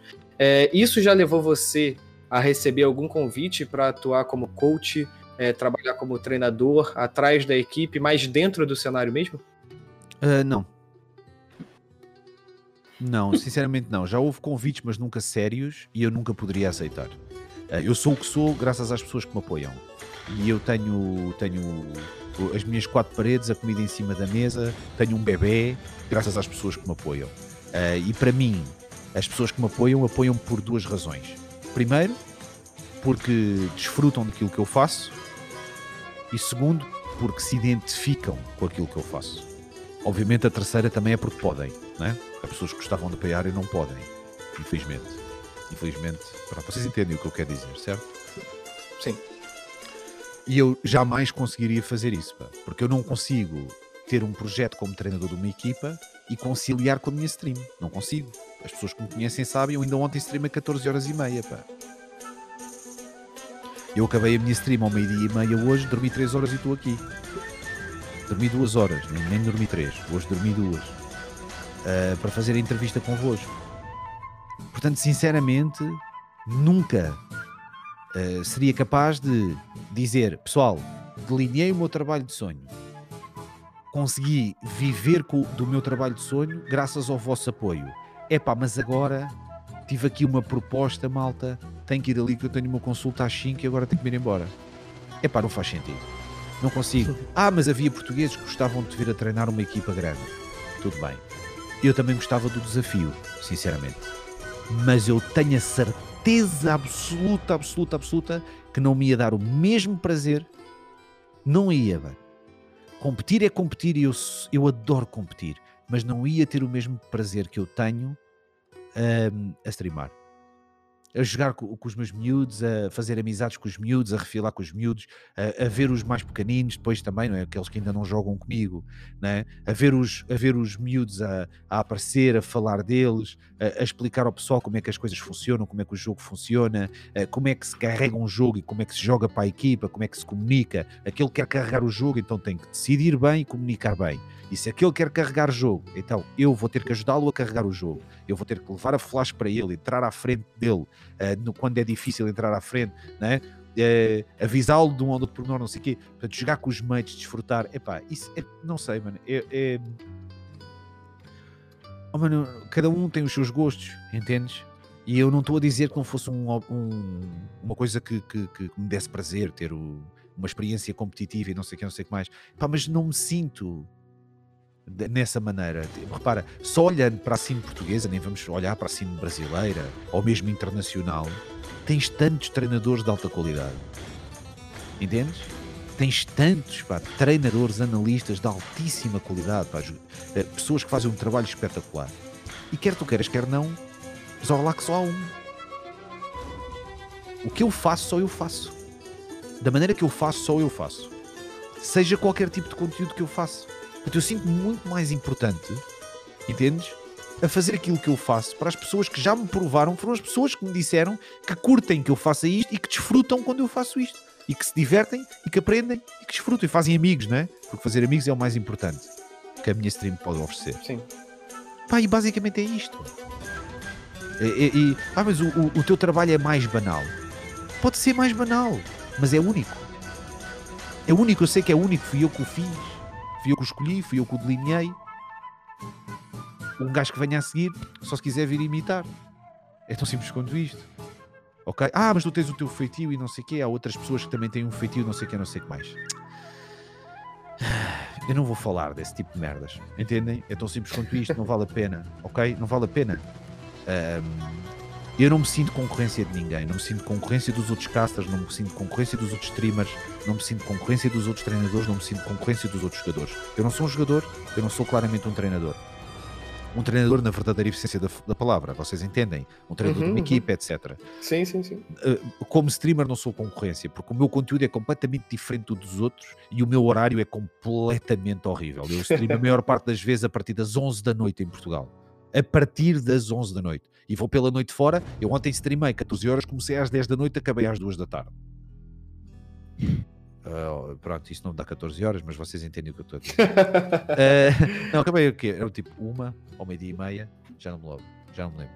Uh, mas pronto, seja como for, eu, eu, nem, eu não sou concorrência para os casters também. Eu não consigo trabalhar mais em casa do que que já trabalho e não trabalho em casa na minha live. Quando uma produtora me tenta, me tenta contratar, sabe que eu sou um streamer que trabalha X dias por semana e pá, tenho um uptime gigante, não é? Tá, vo- Vocês têm, eu, eu sou, eu tive no top 5 de uptime de streams individuais dois anos consecutivos e no top 3 de uptime, no, no top 10 de uptime streams individuais, mais dois anos consecutivos. E nos dois anos em que tive no top 10, não tive no top 5 por causa da RTP Arena. Porque não estou na minha live, estou a trabalhar na live da RTP Arena, que é uma produtora, né? uma, uma transmissora. E também se pode dizer produtora, porque pronto, ela trabalha diretamente com, com, com, com equipas de produção. Ah, pá, portanto, ao, ao fim e ao cabo, pá, não, não, não se podem dizer que eu ocupo o espaço dos outros ou não sei o que, eu sei o que mais. Eu ocupo o espaço que eu ocupo, o espaço que eu criei. Ah, mas isso incomoda-me. Então vai-te foder. Ah, mas eu queria, eu queria ocupar eu. Então temos pena, então trabalha, mexe-te, prova que és melhor que eu. Faz um melhor trabalho do que eu. As treinos mudam. As, as, eh, alô? O maior streamer português eh, de 2015 não é suposto ser o maior streamer português de 2016, ou de 2017, ou de 2018. Entendes? A questão é, eu não tenho telhados de vidro, eu não contribuo para o mal de ninguém. Eu não mando ninguém abaixo, nem contribuo para o mal de ninguém. Portanto, eu, eu tenho literalmente aquela postura, porque eu tenho a consciência tranquila que posso mandar quem eu quiser para o caralho. Entendem o que eu estou a dizer? Porque eu não contribuo para o mal de ninguém. Porque quando vem me chatear, eu não sei o quê, porque tem inveja, né? ou porque eu faço dinheiro, ou porque eu tenho visibilidade, eu não sei o que, eu não sei o que mais. Mano, eu estou-me literalmente a borrifar, meu. Entendem? O pessoal pensa que um falhado se vê aos 35 anos, aos 40 anos, não é? Ok? Não é? Mesmo os jovens que me estão a ouvir, que dizem, ah, que idade é que tu tens? 17. Olha lá, quais é que são os falhados da tua turma? Ah, é aquele, aquele, aquele e aquele. Mano, os falhados da, da turma com 14 vão ser os falhados com 24. Os falhados com 24 vão ser os, os falhados com 38. Entendem? Um, um, um- gajo de merda é um gajo de merda. Não há muitas epifanias, entendem? Naquela coisa da história, do não sei o que, da carochinha. Ah, não, mas houve um dia que ele teve uma prisão de ventre e depois finalmente conseguiu cagar e ficou uma pessoa espetacular. Isso não existe, mano. Entendem? Isso não existe, mano. Isso não existe. Pá, Pode existir, mas isso é raro. Isso não é, não é dessas histórias que a gente vive. Portanto, essa porcaria não me incomoda. Eu só quero é conseguir fazer o meu trabalho, estar motivado, pá, não faltar às pessoas que me apoiam, não faltar às pessoas que me querem bem e às pessoas que entendem aquilo que eu faço. É esse o meu objetivo, entendes? Só isso, meu. E depois, tipo, essa conversa, deu convites para coach ou não sei o que, não sei o que mais. Pá, sou-te sincero, a- podias, podias meter a equipa que quisesses e o cheque que quisesses. Digo-te que não. Pá, então simples quanto isto. Metes Astralis, 20 mil euros por mês, não. Não dá. Não dá, tenho que chegar ao pé das minhas pessoas e dizer, pessoal, desculpem lá, mas agora não vai haver streams que eu vou treinar os Astralis. Então quando é que a gente vê, velho? É pá, olha, vejo-me lá atrás dos Astralis a mandar chapadas no device. É pá, isso vai ser giro, vai. Vai ser engraçado. Quando aparecer na câmara, né? Eh, entendes o que eu estou a dizer? Tipo, não. Mano, como é que eu podia faltar. Percebem? Como é que eu, como é que eu podia faltar às pessoas que me possibilitaram ser quem eu sou? E depois, eu teria essa oportunidade porquê? Por, porque é que os Astralis me iriam convidar? Isso é ridículo, não é? Mas vocês entendem o que eu quero dizer. Porquê? Uhum, uhum. Porque tive sucesso a fazer o que eu fiz. Então quem é que me deu o sucesso? As pessoas que me deram o sucesso, deram-me o sucesso para eu fazer o quê? Não é para eu continuar a fazer o que eu estou a fazer? Então eu agora chego aqui e, dizer, e digo assim, epá, desculpem lá, malta.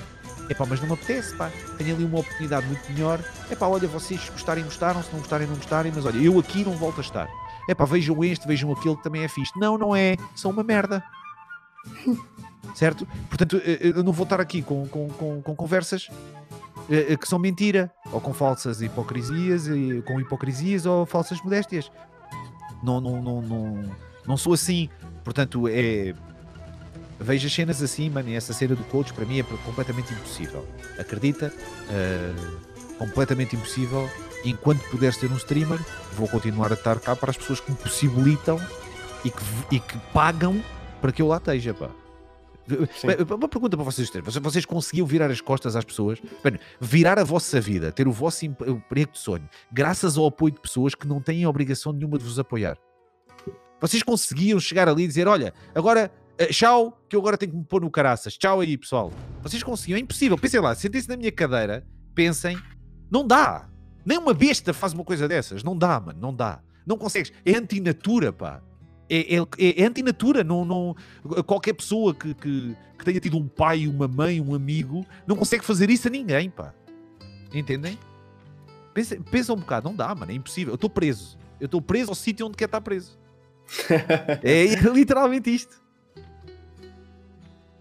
Uh, eu ia falar antes, ainda ligado àquela coisa do Fox, que você falou que o cenário português ele tem um grande setback do pessoal meio que não apoiar, uh, e também ent entrando naquele, naquele ponto do MBR. Assim, eu, eu creio, eu tenho para mim que árvore que dá fruto sempre vai levar pedrada. Sempre. Isso é um fato. Seja o Fox em Portugal, seja o, o MBR no Brasil, Uh, você comentou também da, da Wisla Cracóvia.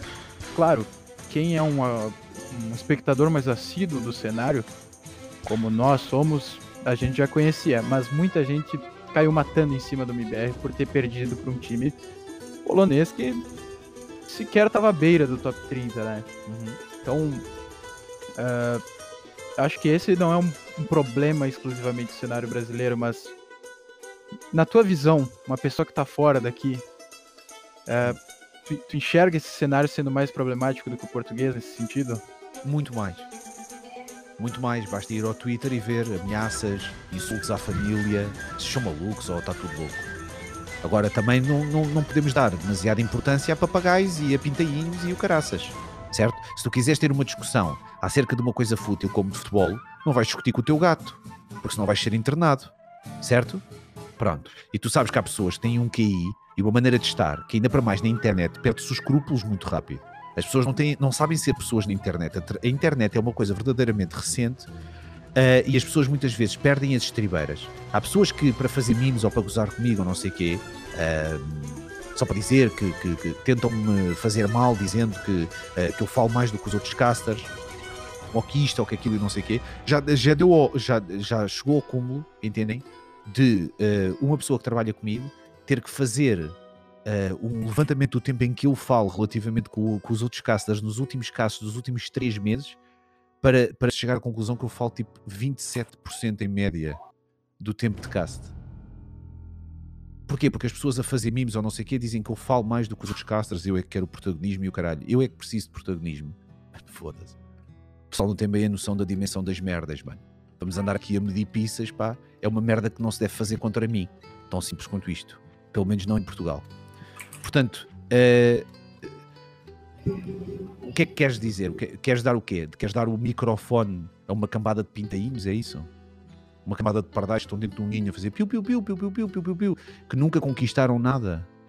As pessoas que cobram são as pessoas que nem sequer lutam. Mete isto na cabeça porque é assim que funciona. Porque se tu lutares por uma coisa, tu vives. Se assumires um objetivo e lutares por esse objetivo, tu vives na iminência de, cons de conseguires ter sucesso ou insucesso.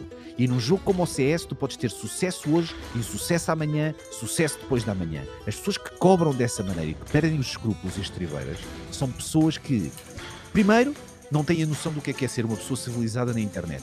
Essa é a primeira. Porque há muita gente que não é lixo, mas que na internet é claramente lixo e que nem fazem mal por querer. Faz lembrar os velhos, as alcoviteiras. Vocês sabem o que é, que é uma alcoviteira?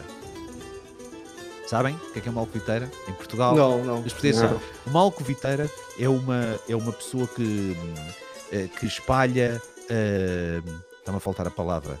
Uh, que espalha boatos. Fofoqueira. Fofoqueiro. Fofoqueira, aqui no Brasil. fofoqueira. né? Pronto. Tem algum mal, fofoqueira? Não, não é? As pessoas que são fofoqueiras não têm mal nenhum. Certo? Não tem mal nenhum. Mas as pessoas fazem imenso mal, só que não têm a noção do mal que estão a fazer. Porque um boato é uma coisa muito perigosa e que já fez mal a muita gente. Não é? E que incomoda muita gente. Pronto. E as pessoas continuam a fazer porque não têm a noção da maldade que estão a fazer. Na internet é exatamente a mesma coisa, por causa de memes ou de brincadeiras ou tentar dar trigger às pessoas, não é? Por exemplo, as duas melhores equipas portuguesas estão a jogar uma contra a outra. O chat é a equipa que tiver a perder vai ser enxovalhada. Mas as, dois- as pessoas que estão a ver estão a ver as duas equipas com o mesmo gosto. Pode gostar mais de uma ou gostar mais de outra, mas o objetivo delas é enxovalhar a equipa que está a perder para as pessoas que estão a ver que gostam daquela equipa se sentirem ofendidas. Não é para ofender a equipa, é para ofender os, os apoiantes, é para tentar arranjar trigger. É, é só palhaçada, é só. pá, mas isso é só brincadeira, vê-se mesmo que é mesmo brincadeira. Mas às vezes vai aos jogadores, às vezes vai aos- ao coração dos jogadores, aos ouvidos dos jogadores. Eu já, já houve tentativas de hate para cima de mim completamente nefastas. E vocês sabem que há 88, ataque de DOS, de DOS, etc, etc. Isso são coisas, pá, ah, tentativas de, de refunds. é? eu, já tive uma, eu já tive uma doação de 15 mil euros para dar refund só para eu ter que pagar tipo 700 euros em taxas. Entendes? Isso é o quê? Percebes? Isso não é pura maldade, mano. Mano, eu- eu- isto não é assim que funciona. Portanto, em relação a essas críticas que estavas a falar, ah, Lucas, sinceramente, mano, não dês voz ao pintainho, ok? É um pintainho, está no ninho, piu, piu, piu, piu, piu, piu, piu, piu, piu. Epá, é cagar e andar. Entendes? É só mais um otário, mano. Tu discutes eh, futebol com o teu gato. Não. Correto? não dá. Epá, não dá. O gato fica a olhar para ti e o caraças, às tentas deitas e não sei o quê, não dá. Então não vamos discutir essa merda com essa gente, não vale a pena. Ah, mas é preciso ser gente merda? Epá. Até parece que gente merda é um unicórnio, que não existe. Até parece que gente merda não existe, que sempre existiu. Pronto. Portanto, esse é logo o primeiro ponto. Depois, epá, em relação ao hate em si, à, à, à necessidade de fazer mal e não sei o que, não sei o que mais, isto funciona de maneira muito simples, muito fácil. E eu já utilizei esta, esta expressão várias vezes na minha stream. Tu, entra, tu estás num, num centro comercial, vês uma camisa que gostes, certo? Pronto. Vais ver o preço, até podes experimentar. Se vires uma camisa que não gostes, no máximo, viras para a tua mulher e dizes assim: Ei, que camisa tão feia. Ninguém olha para uma camisa que não gosta, entra dentro da loja e diz assim: Olha, minha senhora, desculpe lá, precisava da sua ajuda. Sim. Quanto é que custa a camisa que está ali à frente? Ah, eh, eh, eh, 30 reais. Porra, pá. Olha, era só para dizer que não gosto. Isto não existe. Isto não existe. Não gostas? Ah, puto. Faz a tua vida, continuas a andar, vais, vais continuar a espreitar nas outras vitrines pelo centro comercial fora, entendem?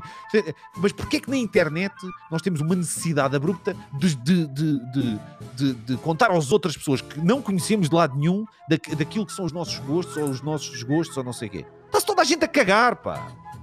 Ah, mas eu não apoio o Fallen por causa disto. Mas não quer saber porque não apoias o Fallen. Mas ninguém está a pedir para apoiares o Fallen. Entendes? Tu não és um ser anormal se não gostares do Fallen. Não és anormal. Não é uma notícia.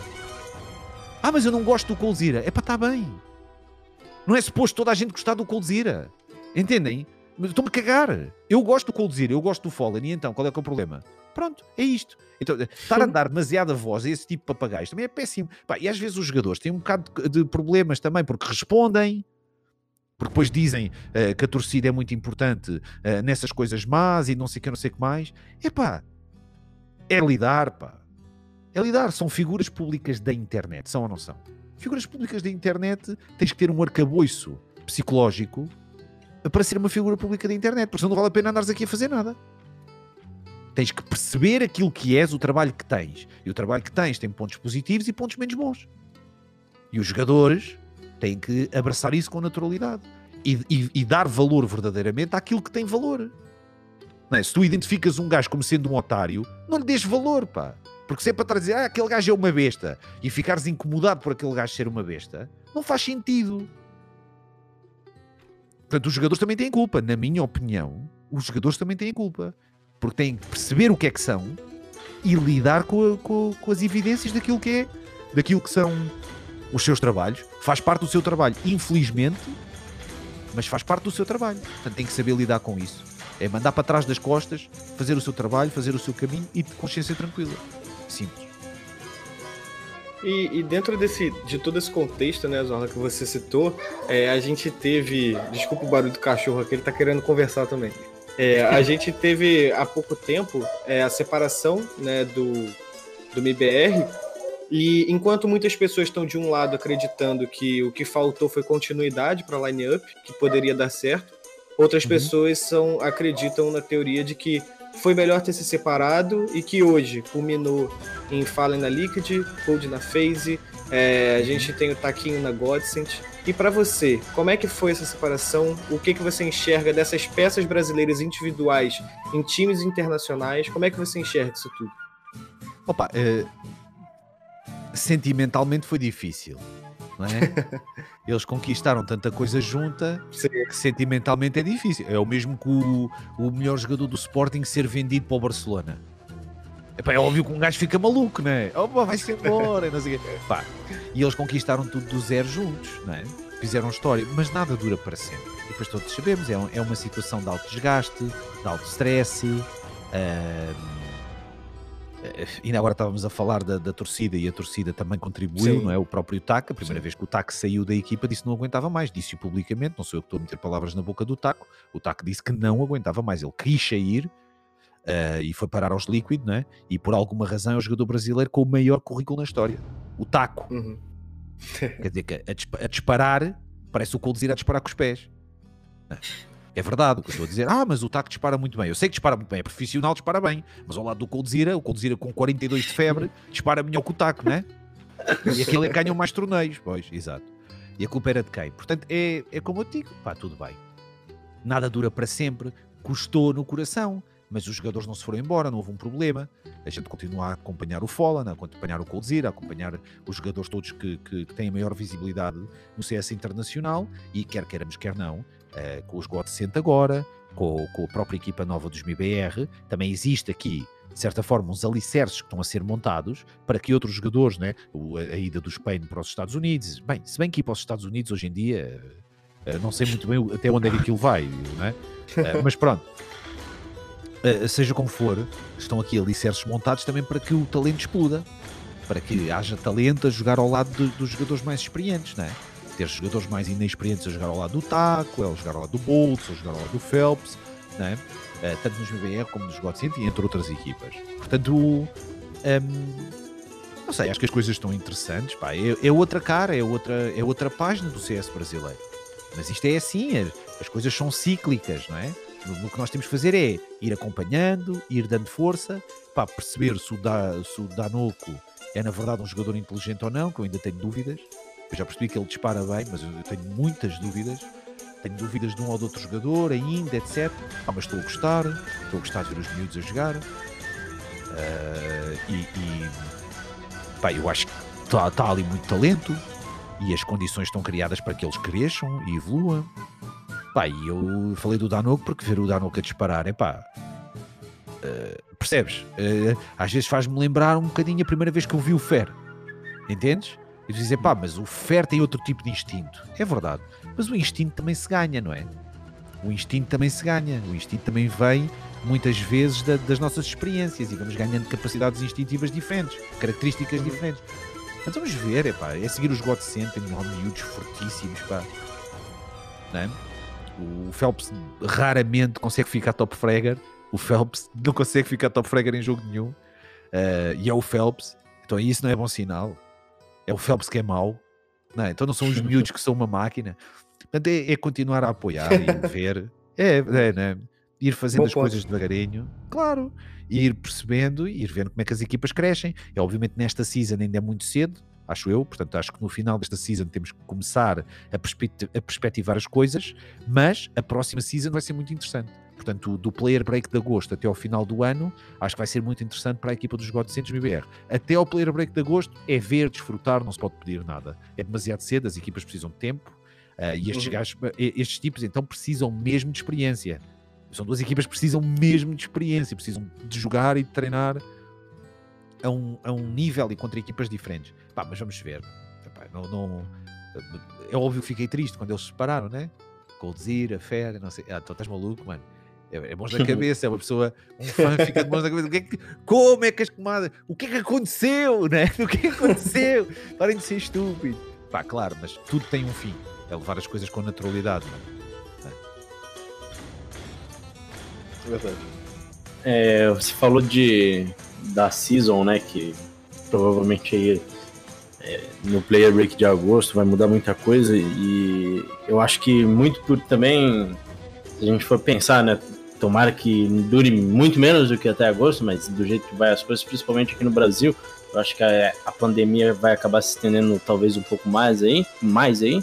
É, o, o, o, que, o que eu tinha para perguntar é tipo assim, o que dá para entender um, um CS muito muito passado, um CS muito cansativo nesse período online.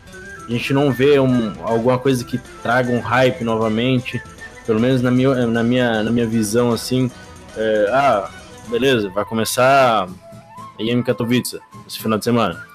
No próximo semana vai começar Blast. A ideia tipo é, ah, beleza, mais, mais torneio online, beleza. Daí divide NA, Europa, agora a DreamHack aí fazendo torneio sul-americano. E daí no NA a gente se obriga a assistir uma extra assault contra RBG. E tipo, tá muito. Parece condensado demais, um CS muito cansativo. Como você enxerga o CS nesse período de pandemia que já vem aí mais de um ano? Opa, o CS, para mim, isto é uma opinião pessoal, uh, só vale a pena se for equipa contra equipa e em LAN é a verdadeira essência do CS. E depois o CS secundário é equipa contra equipa online. E depois o CS de terceiro gabarito é uh, grupo de amigo contra grupo de amigo online, que é na brincadeira ou LAN, né? Uh, cinco amigos que se juntam e estão ali a conversar uns com os outros, e a brincar uns com os outros, e a mandar flashes uns para os outros, e a dropar armas e tal, e a ter ideias e pronto. São os três degraus do CS, chamemos de assim. Entendes? Mas o primeiro degrau de todos é entre equipas e em LAN. Seja a que nível for, pá, é o primeiro grau é o primeiro grau. Infelizmente, com a pandemia, isso não se consegue fazer. Eu continuo, vou, uh, continuo a ter uh, hype, ter prazer a ver os jogos, uh, de, de perceber as, as metas, as, a maneira como as equipas se vão transformando, se vão, se vão se tornando, se vão tornando mais dominantes, alterando estilos de jogo. eu acho que o ano passado, tanto a explosão dos Big como dos Heróicos foi bastante interessante. É óbvio que os Heróicos são os inetões, né? Uh, o Nico, pá, o Nico é, é completamente ridículo. Uh, aquilo na internet é completamente diferente e o Teses eu também me parece um bocado. Mas vamos com calma. O Teses não tenho a certeza, o é um inetão. Mano, a sério, eu apetece-me tanto ver os Heroic em LAN. Ai, Santa Maria, é muito engraçado. Vai ser muito giro. Mas é tanto, tanto giro. Pá, e os Big também têm o seu quê? Os Big também têm o seu quê? Quer queiramos, quer não, têm o seu quê? E, e se calhar têm o seu quê ter jogadores com outro tipo de impacto, nomeadamente o Circe. Portanto, vamos esperar para ver. Vamos esperar para ver, mas tanto os heróicos como os bi, que são muito acusados do online e do inetada e não sei quê, uh, foram, fizeram breakthroughs táticos no CS. Os heróicos meteram os, os, os, os T-sides a ser 90% jogados em specials. Destruíram a meta por completo. Viraram completamente a meta do CS. Um, e os Big têm não só né? Há algumas dinâmicas também relacionadas com esse ponto, uh, mas, por exemplo, o próprio Searson, com a AWP a atacar, revolucionou o CS também. Há muitas equipas hoje a trabalhar a AWP a atacar de maneira muito mais proativa, muito mais mandona, porque o Searson a atacar é dos melhores snipers que uma pessoa pode ver para aprender. Dos melhores. Pá, uh, veja uma demo dele atacar nuke. Pensem no que é que uma AWP faz a atacar nuke e depois vejam uma demo do. É assim, uh, mas como é que ele matou 30 tipos a atacar Nuke? Só numa parte. É que, é que ele, ele mata porque vai à procura e porque sabe o que é que está a fazer. É, é muito interessante, portanto, há muitas dinâmicas, uh, obviamente a passagem de roles, a maneira como as, troca, as trocas de roles têm impactos na equipa, o Chantage deixou de ser um entry killer puro, passou a ser, o, passou a, ser a, a, ter ali a fada madrinha do Quito a jogar à frente dele para o Chantage depois capitalizar atrás deles, uh, vocês perceberem como uh, ali os Ipex V2, não é? Porque o Tizian é assim que eu lhe chamo, parece o Zypex V2, é um jogador âncora, um jogador que joga sempre para a equipe, mas é extremamente inteligente, muito forte nos clutches, parece que não mata muito, mas joga muito mais do que o pessoal pensa. Uh, portanto, uh, mesmo essas equipas, mesmo com, uh, que são mais criticadas e não sei o quê, são muito interessantes, a maneira como trabalham, a maneira como evoluem. Pá, eu gosto mesmo de CS, portanto, não é perfeito. É óbvio que não. O futebol também não é perfeito, não dá para ir ao estádio e não sei o quê, não tem público. pá, mas não deixa de ser CS. Não deixa de ser CS. Eu, eu continuo a dar o mérito a quem o, a, a quem o merece uh, pelo menos aos meus olhos, como é óbvio, pronto, dentro da minha, da minha opinião. Um, e, e continua a ter hype quando os torneios vêm e quando, quando as equipas jogam. Obviamente toda a gente precisa do, do CS em LAN, pá, mas precisamos de limpar a pandemia. Se, se, o mal da pandemia fosse só não haver CS em LAN, estávamos todos bem, não é? Portanto, é pá, temos que meter as coisas por graus de importância e ter paciência. E ter paciência. É, é só. Pode ir lá, pode ir lá. Só para complementar, é, também a gente vai, vai chegar no momento, né? Que quando chegar o próximo Major, a gente vai ficar com dois anos mais ou menos de gap de um Major para o outro. Né? E Ai, Majors. É, e Major sempre é um. É meio que um, um, um norte para algumas equipes, né? A gente, por exemplo, nas antigas a gente tinha o Flipside que vinha só para jogar Major e é, todo mundo não fazia ideia do que, que ia, eles iam trazer e eles arrebentavam, sempre chegavam nos playoffs. É, mas também é, é a Games, por exemplo, ninguém acreditava que talvez seria campeã é, em Krakow. É, o próprio Mortos que chegou na, na, na, na final e foi vice. depois ali norteou a equipe de uma outra forma, todo mundo começou a enxergar como uma, uma equipe tier 1. Então a gente não teve isso por dois anos e ainda vai ficar aí praticamente um ano e meio, talvez um pouco mais, de só CS online. Como você enxerga que vai ser esse, esse baque? A hora que a gente chegar para ver o primeiro Major e a gente só viu online, a gente acha que a Big e a Heroic são uns bichos papões, e aí como é que você enxerga isso? Epá, é assim, e, e estamos a, a esquecer-nos agora do surgir da, da Zona CIS, né? Porque agora as melhores equipas do mundo tens Virtus Pro, Gambit, Spirit, quer dizer, os Navi, né? Navi à cabeça, mas depois uma data de equipas, portanto agora é a nova moda, é as equipas da Zona CIS, mas que sempre deram provas em LAN, estavas a falar dos Flipside, não podemos esquecer dos QB Fire, Windstrike, equipas que chegaram ao top 8, né? Foram Legends uh, em Majors, uh, os próprios Force uh, também jogam muito bem e também estão a, a formular equipa com dois jogadores, com dois jogadores novos, dos Eternum, não é? dos ex-Eternum, uh, e também parecem ser interessantes. Uh, vamos vendo, não, não, eu não me preocupo assim tanto, entendes? Eu, um, eu acho que estamos numa, estamos numa fase da vida que é, uh, é única para a nossa geração, nós nunca passámos por uma coisa destas, uma pandemia qualquer epidemiologista, qualquer pessoa que estude uma pandemia, sabe que está a estudar para uma coisa que pode acontecer amanhã. Se vocês estiverem a tirar um curso de epidemiologia, a primeira coisa que os vossos professores vão dizer: Malta, o que nós vamos estudar pode acontecer amanhã. Correto? Está a acontecer hoje, a outro nível, não pandémico, mas a outro nível, e uma pandemia verdadeiramente incrível e disruptiva para, para a sociedade e para a saúde pública eh, pode acontecer amanhã. E nós estamos a passar por uma agora. Epá, e temos que nos adaptar. A mim também me faz falta uh, ir passear, a mim também me faz falta uh, poder levar miúdo ao parque e ter a, a miúdo ali aos saltos com as crianças todas. Uh, e vocês sabem que as crianças sofrem muito com isso, né? Porque as, tu não consegues explicar a uma criança porque é que não pode sair de casa. Não, não consegues. Né?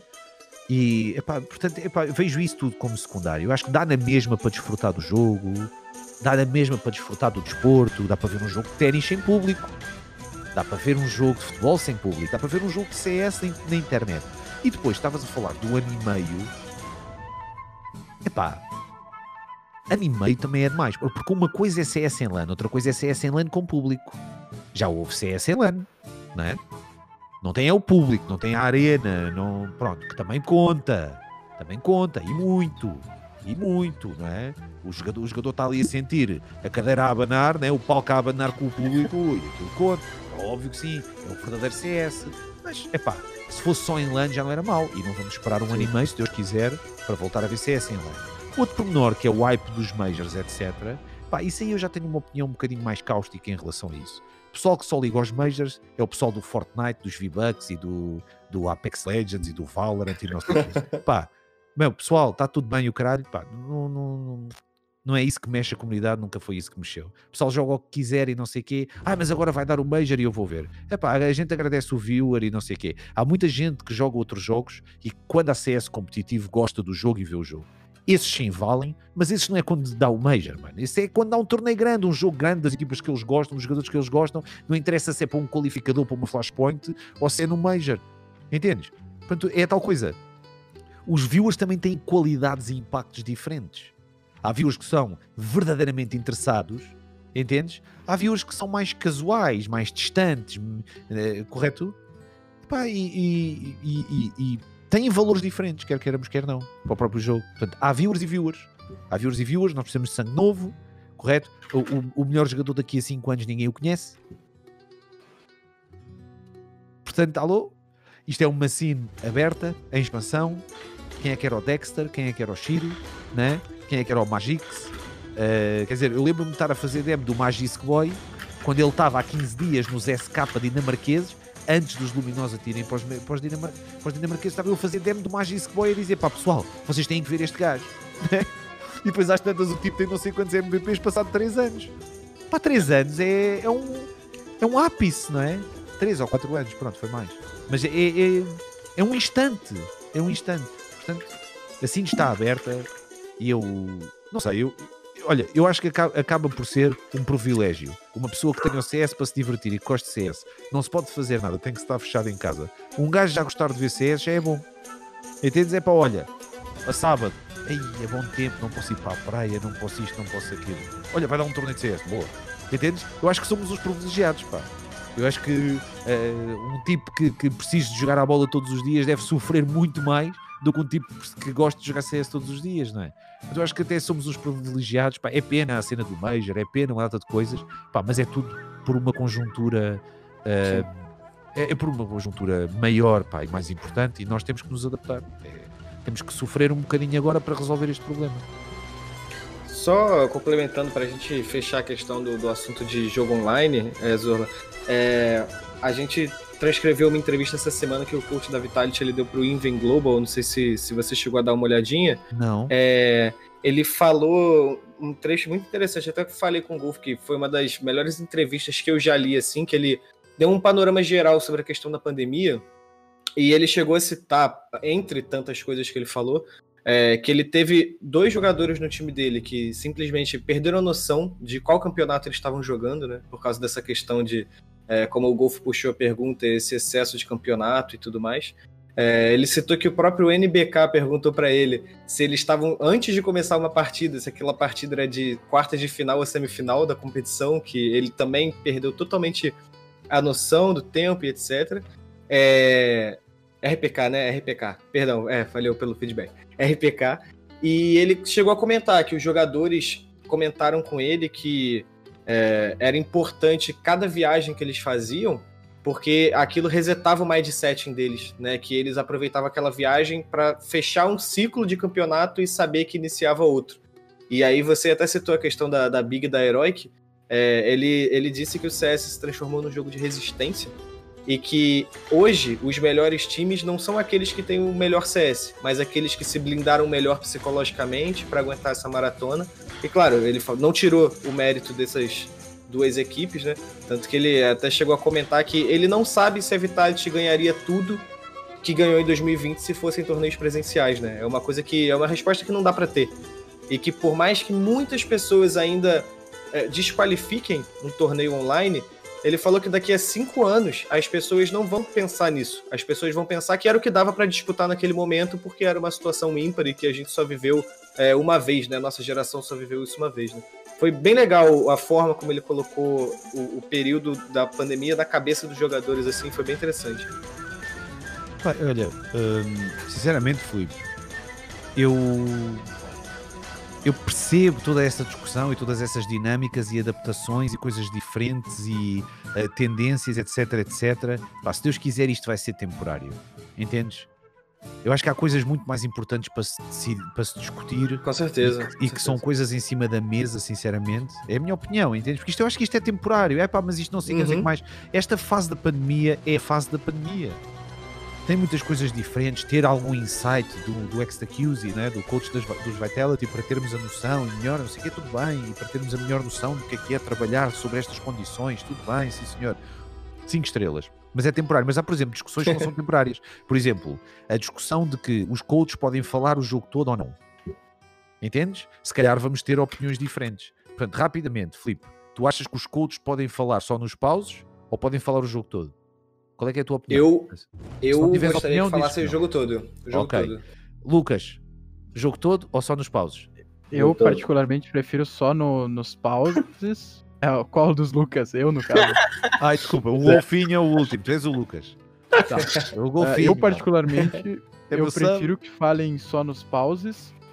É, e antes, depois da partida, porque eu acho que traz a necessidade de um capitão, que é algo que está em falta no CS e que a gente precisa moldar mais jogadores Pronto. dessa, uhum. dessa categoria. Fala nos paus ou fala sempre? Eu acho que fala sempre. Está a ver? Para mim, é uma afronta falar sempre.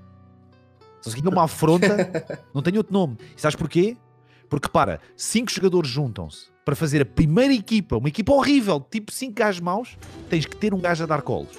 O gajo a dar calls tem que ir ver demos, estudar as coisas, ajudar os mates, não sei o quê, corrigir os mates, perceber onde é que estão os problemas a defender, a atacar, puxar pela responsabilidade dos mates para eles também fazerem o seu trabalho e fazerem as suas pesquisas, dar demos aos, aos mates para, para darem, não sei o quê. A seguir passam por um degrau acima. Passa por um degrau acima. Aquele é o gajo mais preocupado com a equipa, é o gajo que mais trabalha para a equipa, etc. E que mais se sacrifica para a equipa. É o chamado coração de uma equipa passa de outro nível, passa a outro nível, chega a um nível em que tem um coach e o coach vira-se: olha, agora já não és preciso. Se quiseres, podes ser coach ou então vai-te embora. É uma afronta. É o mesmo que em todos os jogos teres um jogador de futebol que é um guarda-redes e que a partir do futebol sénior não é preciso guarda-redes, a baliza é aberta.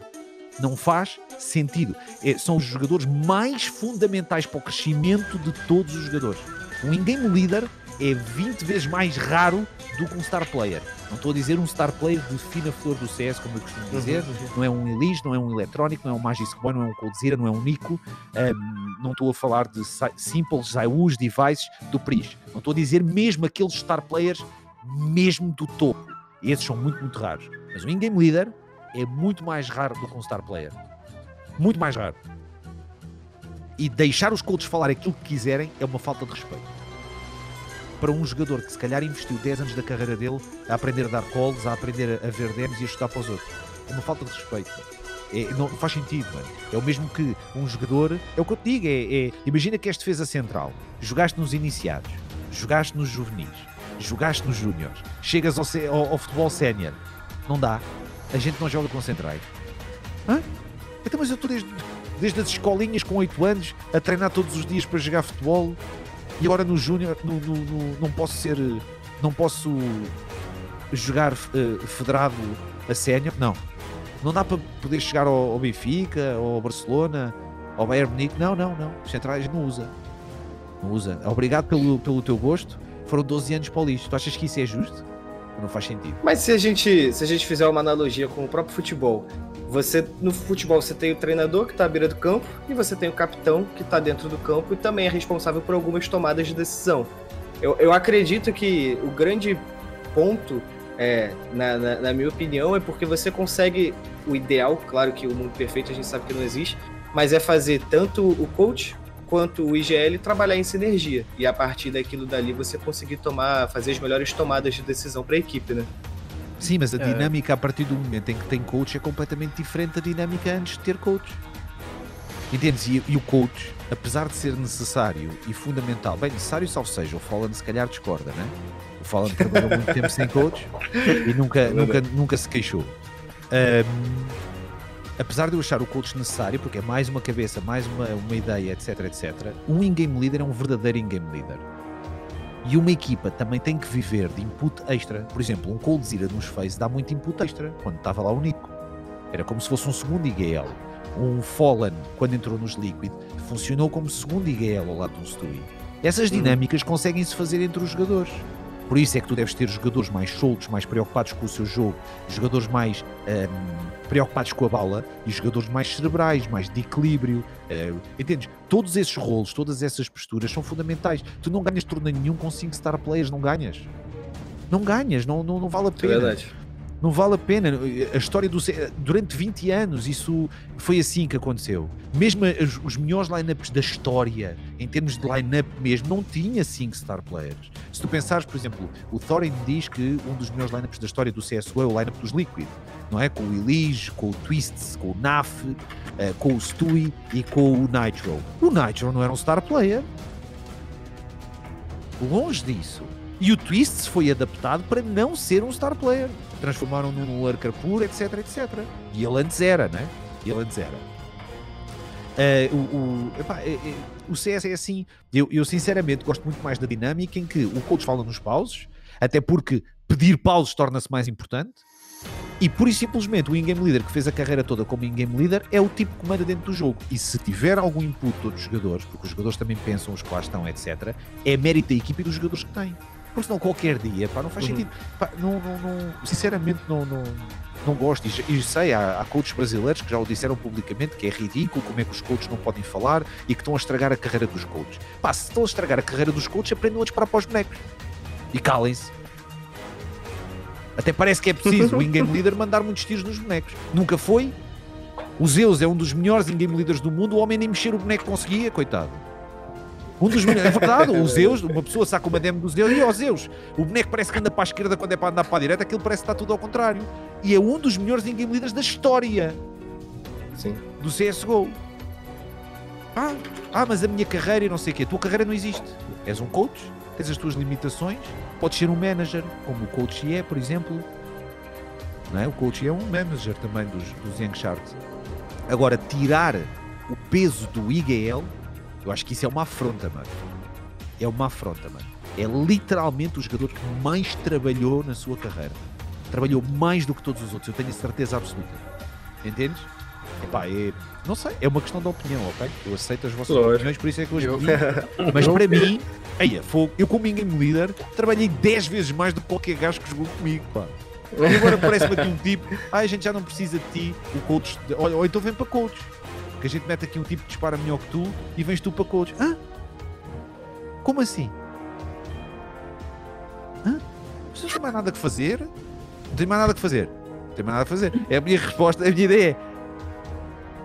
Não, obrigado. É pá, não. Eu, eu, particularmente, eu compartilho dessa opinião, porque se você for ver, provavelmente algumas das piores decisões foram tomadas na história em questão de line-up foram quando o capitão foi tirado. A FaZe tirou o Kerrigan em 2018 e só voltou a ter um capitão e uma equipe fundamentada quando viu o Kerrigan voltar. Que ainda tem que dar tempo para essa equipe dar resultado, acredito eu. Mas é uma equipe que eu boto muita fé. A Ince tirou o Alexi e desmoronou. Não é? Então.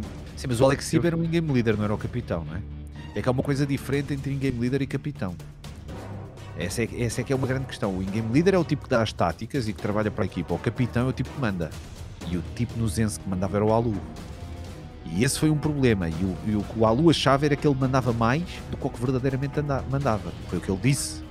Que quicou o jogador errado, porque o Alex Iber era fundamental socialmente dentro da equipa para segurar pontos e fazer ligações, não é? pontes, entre uh, uh, os jogadores. Entendes? O próprio Alu é que disse isso. Mas eu percebo o que tu estás a dizer. Pá, uh, Lucas, eu percebo perfeitamente. É, é, Epá, o, o capitão, in-game leader, mano, para mim é sagrado, mano.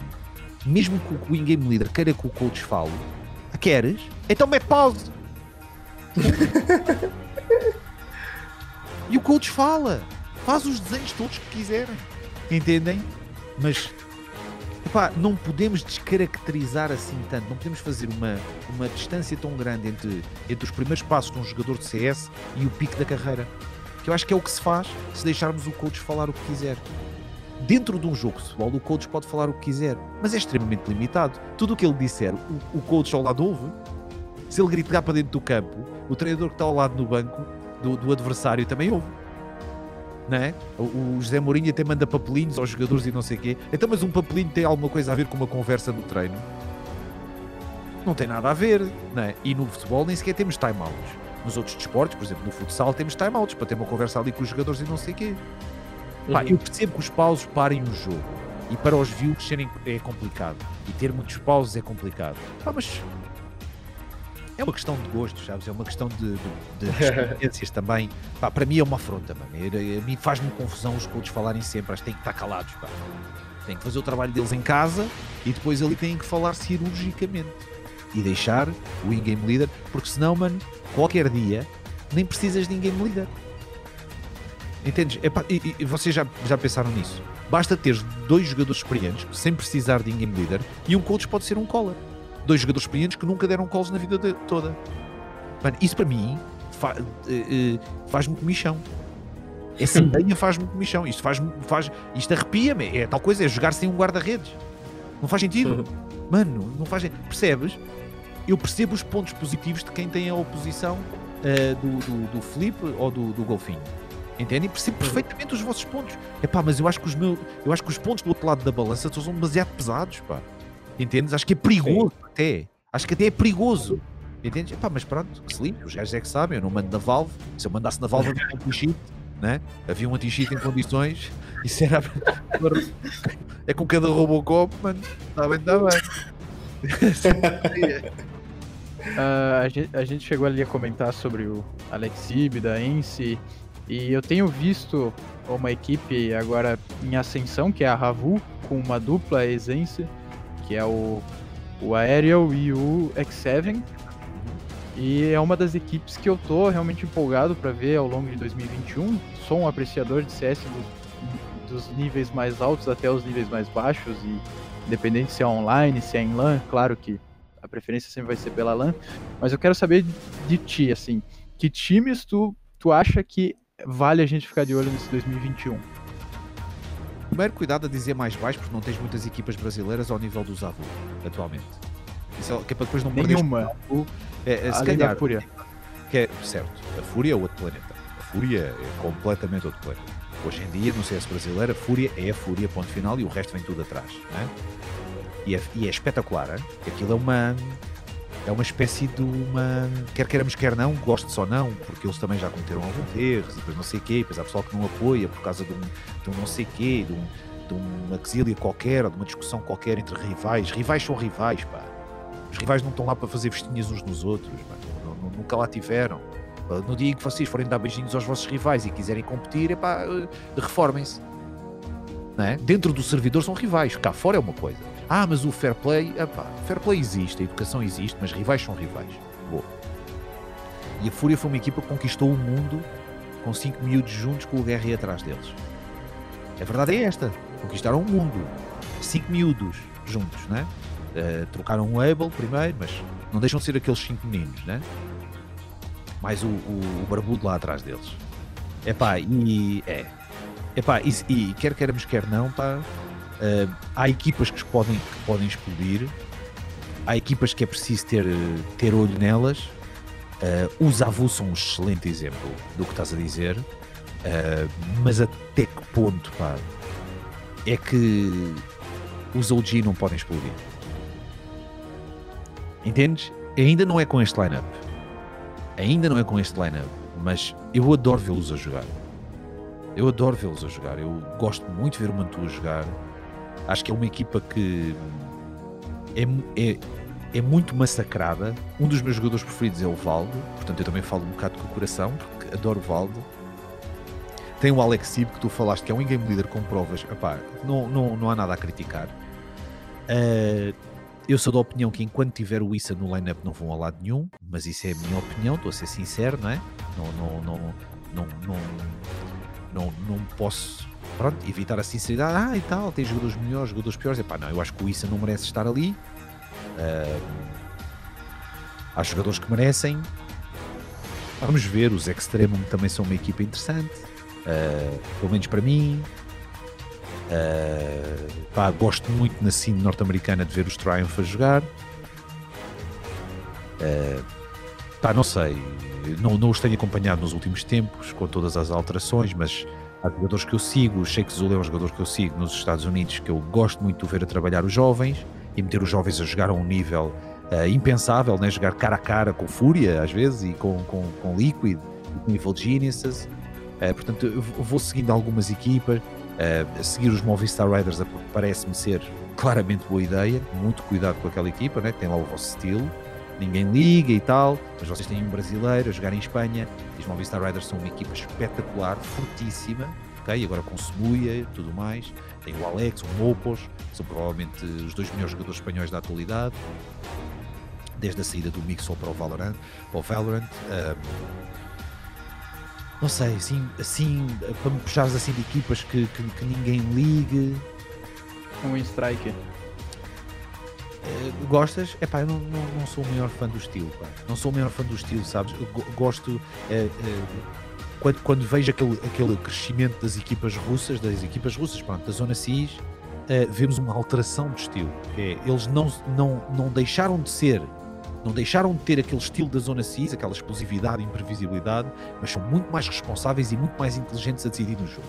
Muito mais. Muito mais. E, e, e nós vemos isso no Spirit, vemos isso, e aliás, o Magix, não é? O Magix não é o Magix, o Magix do Spirit com 2x, aquilo é um jogador anormal para a zona CIS. Os talentos da zona CIS são sempre malucos que só correm para a frente e, e disparam a correr. E que só mandam headshots. O Magix é um talento na zona CIS que é um jogador cerebral, é um miúdo. Joga sozinho nos bomb sites, é super inteligente, super paciente, tem muita bala, jogador que mete clutch, dispara bem, é, é, é quase antinatura vermos um talento na zona CIS. Normalmente, quando os jogadores da zona CIS chegam a, é, têm essas características, já são os jogadores mais experientes, os mais velhos. É, é, um talento com essas características. Há ali qualquer coisa em termos de dinâmica que está a alterar e que no Wing Strike eu não vejo tanto, estás a perceber? Eu não vejo tanto. Um, mas vamos ver, pá. Não, não... Se me perguntares qual é que é a equipa que eu gosto mais de ver na atualidade, uh, são, du uh, são duas, e são as duas da Zona CIS. É Virtus Pro e Gambit. E chegaram as duas à final da Katowice. E toda a gente, epá, mas como é que isto pôde acontecer? São as duas equipas que eu mais gosto de ver na atualidade. Sem ser equipas, pronto, mesmo top 5, né? Eh, aqueles equipas mais mediáticos, equipas mais mediáticas, pá, não dá hipótese. Virtus Pro, desde tem o Iekindar, são espetaculares. Epá, e o Nafani é, é dos jogadores que eu mais gosto, mano. É um coração. Estás a ver o que é que é um in-game leader que quando é preciso levar as flash leva, quando é preciso entrar a saltar, salta, quando é preciso entrar a correr para a frente, vai. Mano, é incrível, é incrível. Eu analisei o Shiro há pouco tempo. Mano, que demo espetacular. Eu a ver o Shiro, que é incrível de ver, eu não conseguia parar de ver o Nafani. Eu só estava a ver o minimapa, a ver o que é que ele estava a fazer. É completo. é um espetáculo, mano. É um espetáculo. Tá, e é tal coisa, vem ao meu gosto, né? É uma questão pessoal, é uma questão minha. Mas não sei, pá. Se calhar estou-me a esquecer de alguma, sabes? Tenho medo de me estar a esquecer de alguma. Não vinha preparar assim para essa pergunta. o, que, o que é que vão ser os Evil Geniuses com o Obo? Não é? O Obo não é um menino qualquer, que é um monstro. É um Sim. monstro. Pá, não sei, não sei. Gostava muito que os OG tirassem o Issa. Se, se, se os OG tirassem o Issa, pelo menos durante seis meses era a minha equipa preferida. ah, é? Porque eu, eu acho que aquela equipa precisa, sabes? Aquela equipa precisa. Uh, nunca foram. Estão a ver o pico dos Complexity? O pico dos Complexity é muito diferente do pico dos OG. Não é? No ano passado. Eu acho que os OG merecem mais pela equipa que têm, pelo jogo que têm e pelos jogadores que têm. e é importante para a carreira do Mantu. Porque se quer, se quer, quer não, não era o Mantu que ia para lá, era o Yampi, né? Foi um plano B. Epá, só com isso ninguém consegue ganhar nada, mano. Epá, a verdade é esta. Eu não gosto mesmo do tipo, mano. Não dá, mano. Quando, quando eu vejo um jogador a jogar e quando eu digo, epá, aqui é para a direita e ele vai para a esquerda, eu tento perceber o porquê. Entendes? E pá, e se eu não entender o porquê, eu digo, ok, então tenho que aprender o porquê dele ter ido para a esquerda e para a direita, correto? Portanto, eu estou a aprender com o jogador profissional. Pá, se isso acontecer duas vezes, eu digo, epá, porra, que este gajo é um bocado é criativo. Mas se aconteceu 10, 20, 30 vezes e eu digo, foda-se, esta merda é sempre ao contrário do que eu estou à espera, pá.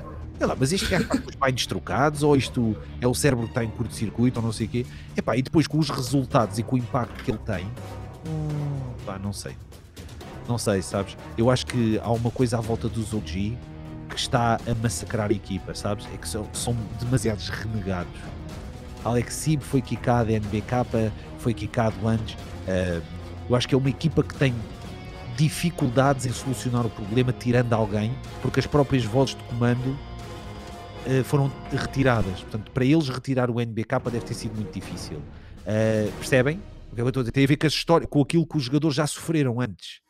Portanto, querem ser amigos uns dos outros e solucionar os problemas uns com os outros. É pá, mas a verdade é que isto é CS competitivo, mano. Tu vais ter que trocar, tu vais ter que testar, vais ter que esticar a corda. E quando a corda estica ao máximo e está para partir, tens que trocar.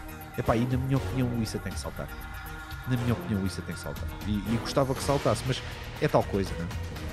que é que vocês acham com os Fúria? Vocês acham dos Fúria com, com, com o Honda e com, com o Júnior como jogador internacional agora, com o line-up de seis jogadores, mais um jogador americano, né? portanto uma alteração bruta, e o Júnior não tem a experiência nem a qualidade do Eni.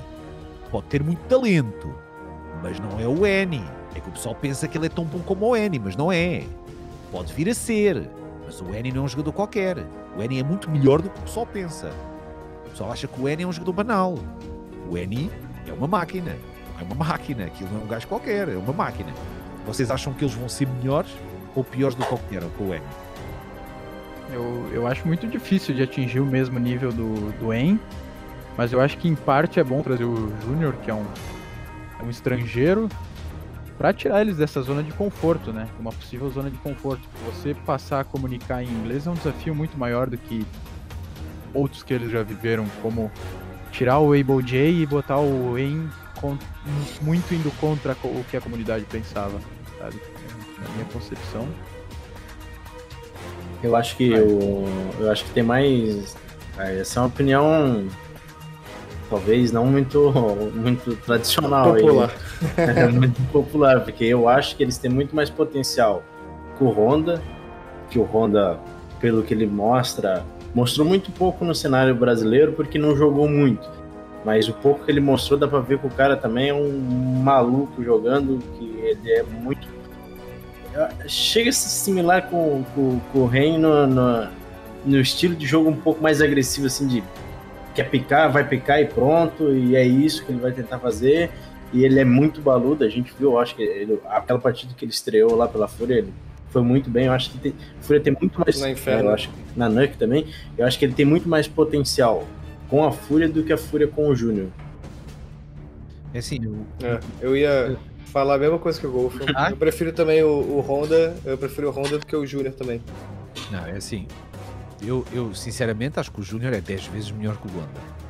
Ok? Acho que em termos de qualidade e em termos de talento, são jogadores diferentes também, estamos a falar do main sniper, e em termos de role é muito melhor para, para a Fúria ter o arte solto e a poder pegar na WP quando ele quer. Eu acho que o Júnior é uma peça que faz todo o sentido um, e é um jogador que merece a oportunidade dentro da Fúria. A minha questão do Júnior é a alteração da língua, porque como vocês sabem, por mais que os jogadores de Fúria falem muito bem inglês, comunicar em inglês dentro do servidor é uma coisa que demora o seu tempo. Demora o seu tempo, não, não, porque é, é, uma comunicação muito rápida, muito instintiva e não é bem falar inglês, não é? é falar inglês habituado a jogar CS em inglês. É, é, aquilo demora. E o Honda? Acho que o Honda está no sítio perfeito para evoluir numa equipa que se fez de miúdos, acho que meter um miúdo agora para ele poder explodir é perfeito. Acho que como sexto jogador Pode ser bom, pode ser mau, mas isso só depende dele, porque há jogadores que se adaptam bem a sexto jogador, há outros que não uhum. tanto, né? Basta pensar no Bubsky contra o Nivera, por exemplo, um jogador que, como sexto jogador, se adaptou lindamente e o, e o, Nivera e o Bubsky não tanto. Uh, mas um EasyTag, por exemplo, era um perfeito sexto jogador, né? Portanto, há, isso depende mais do jogador do que da equipa. Portanto, eu acho que o Honda tem que aprender agora a ser um sexto jogador tem que aprender, tem que olhar para um EasyTech, que foi sexto jogador, ou, ou principalmente o Nivera, né, que é o, o, principal caso de sucesso, porque o, o, EasyTech acabou por jogar os jogos todos por causa daqueles, daquelas pausas dos Ipex e do Glaive. Um, eu, eu, eu, penso que este é, é, o primeiro pormenor. Eu acho que é o, o ponto mais importante é o Honda habituar-se a ser um sexto jogador. Se se habituar a ser um sexto jogador e evoluir como sexto jogador, acho que vai ter uma carreira extraordinária. Mas ao, em, em, curto prazo, comparar o Júnior com o Honda, mano, logo em termos de roles e daquilo que eles significam para a equipa, é criminoso. Mano. A equipa não pode meter os jogadores que quer. Tem, a equipa precisa de meter os jogadores que têm as características que a equipa precisa. Mano, e o Júnior, eles precisavam de um sniper. Eles tiraram um sniper das duas, uma. Ou metes o arte a sniper, que podes meter mas a equipa nunca foi tão boa como com, com o arte uh, solto, porque o arte pode pegar na AWP também, pode fazer a play que quiser agora, e a equipa adora isso e vive disso. é? O Arte oferece a sua maluqueira sempre a favor da equipa, sempre. É um jogador maluco, mas, que, mas é um team player, porque a equipa aproveita-se sempre da play do Arte. Sim, Para isso, ele não pode ser um main sniper, não é? Ele não pode ser um main sniper. Pode ser um tipo que, na alguma play, lhe dê jeito de ter a AWP na mão, como ele faz. Isso faz muito mais sentido. E o Júnior é muito bom. Olha, É, eu- é exatamente isso, né? Eu acho que, fogo. é- tecnicamente falando, é, não dá pra comparar o, o Júnior com o Honda, né? Mas é, eu gosto mais da ideia do, do Honda na Fúria pela imprevisibilidade que ele traz. Eu acho que é um Acho que jogador a gente novo é que traz. É, pode ser também. E aí, pela imprevisibilidade que ele traz, a gente sabe como o jogador novo interfere bastante nesse tipo de coisa. A gente já viu vários jogadores e treinadores falando sobre isso. Só que, realmente, tem a questão que você falou. O próprio Art já tinha falado que ele não queria mais ser o main sniper do time. E essa foi a necessidade lá atrás de trazer o En e agora o Júnior e tudo mais. É, eu não sei como é que funcionaria essa fúria que eu prefiro ver na minha cabeça. Mas é a que eu Mas preferiria o- ver. Mas eu entendo também o, o não dar pra fazer isso. O, o Honda também é muito híbrido, né? Ele, puxa alto, Sim, sim. ele puxa aí, faz o que ele quiser, ele é muito maluco. Ah, Eu acho que é muito por pessoal, assim, eu acho que potencial para longo prazo, eu acho que o Honda tem muito, assim. Mas óbvio que precisa aí de um bom tempo para lapidar, porque se É, ele jogou pouco aqui, se para quem joga bastante aqui vai lá para fora já é uma dificuldade, imagina para quem joga pouco aqui no cenário e vai direto lá, sabe? Então, Sim, e, que- e o peso em cima dos ombros, né? Sim. o peso em cima Exato, exato, exato. Por ter o, para não acontecer o que aconteceu com o Maier, por exemplo, que era outro jogador com Sim, sim. um talento incrível e que, por e simplesmente, com tanto peso em cima dos ombros e tanta gente a cobrar e a exigir, e ele, como sexto jogador, pode ficar um bocadinho mais na penumbra, não sentir tanta pressão. Isso também é um fator importante. Em relação à parte nacionalista, eu acho que, eu acho que faz parte. eh, da parte nacionalista, a maneira como acolhemos as pessoas dos outros países. Sim. Entendes? Eu acho que é, é um. Quando, quando, você, quando tu me dizes assim, ah, mas tu és português, sou português, eh, e és patriota, sou patriota, adoro, adoro ser português e adoro Portugal, mas eu acho que sou nacionalista, entendes? Por exemplo, os só têm o ah, Não é? A maneira como eu acolho um jogador espanhol e nós dizemos que é o melhor jogador português, não é? porque ele já não é espanhol, entendes? Acho que faz parte cultura como povo, não é? Nós também sabemos Lógico. as pessoas dos outros países. Portanto, nós temos um espanhol na melhor equipa portuguesa da atualidade e toda a gente adora o espanhol, mano. Aquilo é como se ele fosse espanhol. É- É Tuga. E toda a gente sabe que ele é espanhol e ninguém tem nada contra o facto de ele ser espanhol. Toda a gente sabe que ele está lá pelo jogador que é, pela pessoa que é. Não tem nada a ver com a nacionalidade, não tem nada a ver com nada. Eu acho que isso também faz, eu acho que também é bonito. Entendeu? Há muita gente que diz, ah, mas já não é full BR e não sei o quê. Mas eu acho que isso é, eu acho que isso é, é bonito, pá. Porque não interessa ser brasileiro, entendes? Não interessa ser Uhum. francês, não interessa. É uma pessoa, é um jogador, tem talento. A, a Fúria continua a representar o CS brasileiro. Entende? Já foi bem. conversa quando foi com o Tariq e com o Stewie nos MIBR, que não resultou. Havia gente que falava mal inglês, a adaptação foi horrível, eh, problemas de in-game leading, problemas de calls, problemas de filosofia de jogo, mais dúvidas do que certezas dentro do servidor com a introdução do Tariq e do Stewie. Tudo bem. Eh, mas a, a- a- a ideia em si, eu acho que uma coisa é ser, é ser nacionalista, outra coisa é ser. eh, Não sei, é ser um bocado. Entendes? Ver, ver só as cores à frente, entendes? Eu não, não sou assim. Eu acho, que, eu, acho que é, eu acho que é um excelente exemplo. Os Fúria terem ido buscar o Júnior, acho que é um excelente É legal. Exatamente. De como os jogadores estão bem uns com os outros, conhecem uns com os outros, a se respeitam uns aos outros e como há coisas mais importantes epá, do que termos o- um país ou outro na nacionalidade ali no nosso bilhete de identidade, entendes? Ou no cartão de cidadão, vá. Mas, eu- eu- mas percebes o que eu estou a dizer? Eu não levo nada disso a peito. É óbvio que o Honda pá, é um miúdo. Epá, mas Sim. ele também está na fúria. Pá. O que é que vocês querem? Que o miúdo vá para onde? Não há melhor. Para um miúdo brasileiro, para um miúdo brasileiro, ah, mas coitadinho, vai ser sexto player. O quê? Sexto player da Fúria? Isso vale mais do que ser quinto player dos MIBR ou dos God Center. É verdade, hoje é verdade, é verdade. Hoje, hoje é verdade, não é? Portanto, temos que ser realistas. O miúdo está no sítio certo para evoluir. É uma grande É. aposta da Fúria no talento brasileiro. Ao mesmo tempo que foi buscar um júnior, um jogador, um talento norte-americano, foi investir no miúdo, pá, com- ainda com poucos passinhos dados. Epá, então, acho que é perfeito, é deixá-los trabalhar. Mas também tenho dúvidas. Tocar a liga é complicado. Jogar com um miúdo tão inexperiente também é complicado. Também é complicado. Adaptar o miúdo a sexto jogador também é complicado. Não é? Porque os miúdos querem jogar o jogo todo. Ah, mas a energia, o quê? O miúdo, quanto mais, aulas, quanto mais horas tiver, melhor. O miúdo jogar 12 horas por dia para ele, aquilo não lhe faz confusão nenhuma. Desde que dê para dormir e para comer, entende? Não, ele quer é jogar CS, percebem? Portanto, é, vamos ver, vamos ver. Mas eu espero que eles façam uma boa season este ano. Era muito importante para o CS brasileiro manter ao Queremos. nível. né? Vamos ver, é muito importante. A Fúria agora é muito, muito importante. Porque, como eu te digo, até agosto, God 100 e MBR, ninguém pode pedir nada. Pá, é a minha opinião, é demasiado cedo. Pá, eh, são muitos jogadores com menos experiência em ambos os lineups. Mas até ao final do ano Sim. vamos ver. É, até ao final do ano vamos ver.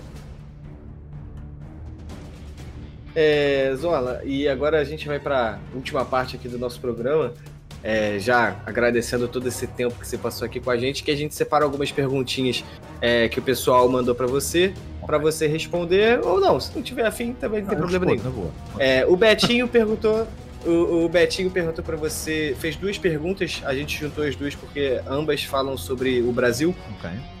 É, a primeira é a grande diferença de analisar um jogador brasileiro jogando. E já complementando, é, ele citou um vídeo que você fez analisando o Cold é, na época que ele jogou contra a G2 no Major. E perguntou se esse foi o melhor desempenho individual que você já viu de um jogador. No inferno. Isso, no Inferno. Foi um dos maiores carries que eu já vi, mas já vi outros carries do- da mesma dimensão. Eu lembro-me de uma demo, por exemplo, de um jogador que ninguém liga, que é o Zen, dos God Center a jogar treino. Eh, vejam essa demo. Eu tava vendo hoje essa. Viste essa demo do treino? Viste? Aham, Mano, incrível. que ele terminou com 35 frags. Tinha feito 11, acho, na primeira metade. Mano, o homem carregou aquilo tudo sozinho, a atacar treino sozinho, a jogar no Ivy sozinho. Destruiu o jogo todo, destruiu o jogo todo, a puxar smokes, a pedir flash, a fazer plays, as rodas perdidas, 3 para 5, ele pimba, 4. Pá, coisa incrível. Contra a mouse. Sim, é, é verdade, é verdade. Contra o mouse sport. Eh, e num jogo muito importante, já não lembro que torneio que era, mas era um jogo muito importante. E- Road to Rio. É, é. Epá, sinceramente, é uma demo impressionante o Coldzera. Mas o Coldzera já, é, já nos deu outros momentos desses. Eu é que não vejo o Coldzera todos os dias, porque senão aquilo era uma demo ver Coldzeras, porque eu para ver o Coldzera para mim podes meter quando quiseres. Entendes o que eu estou a dizer? Olha, então amanhã tens de ver o Coldzera. Ei, pá, grande chatice, não apetecia nada. Entendes? Eu também não posso fazer isso, não é? Eu também não posso fazer isso. Evito ver os jogadores portugueses também, por razões óbvias. Falo muito deles, mas vê-los, analisá-los, dissecá-los é uma coisa que eu também não, não gosto muito de fazer. Acho que eles têm que fazer uns aos outros. Eu não devo ser eu a fazer esse trabalho e, e pronto. Uhum. Também não gosto muito. né? Por mim, por mim, eu via o Fox todos os dias e o Estado, não é? Eu, mute, eu via todos os dias, todos os dias. Para mim estava tudo bem. Sim, pá, espetáculo de stream.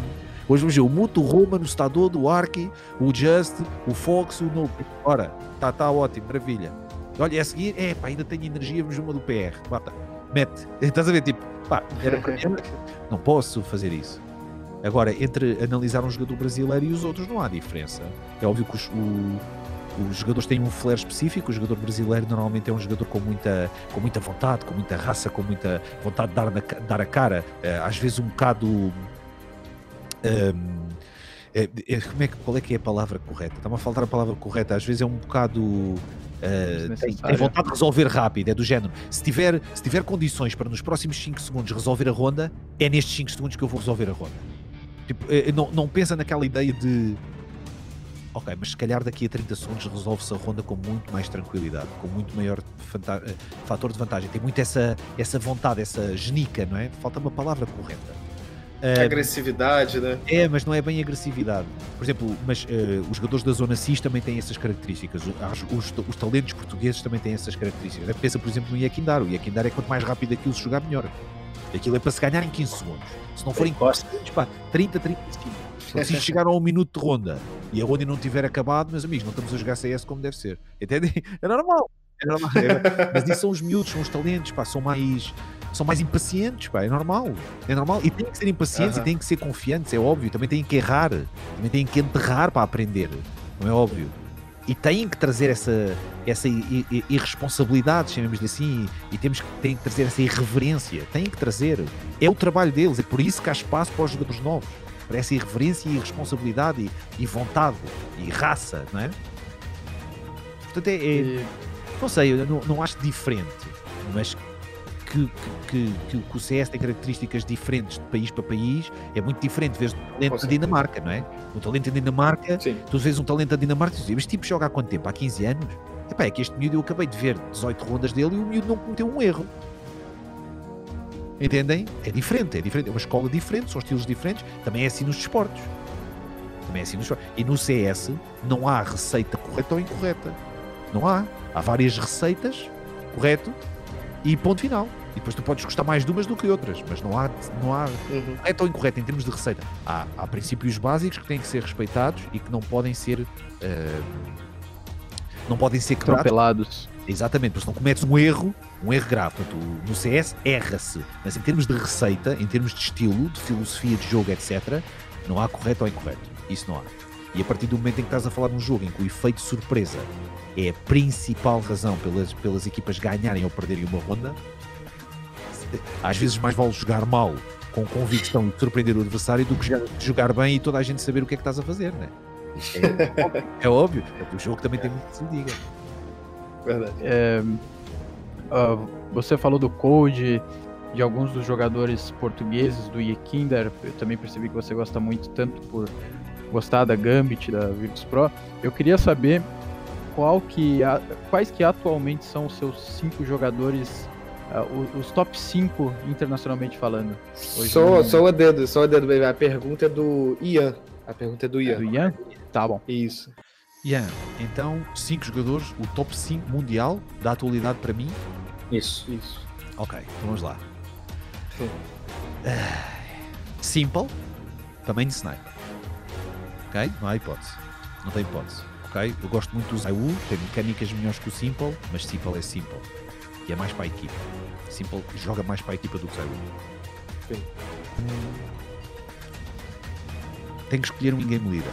Portanto, para, para in-game leader, vou meter o Glaive. É importante escolher um in-game leader, porque escolher um in-game leader tem que me dar um rolo, não é? E depois eu tenho que escolher os outros rolos.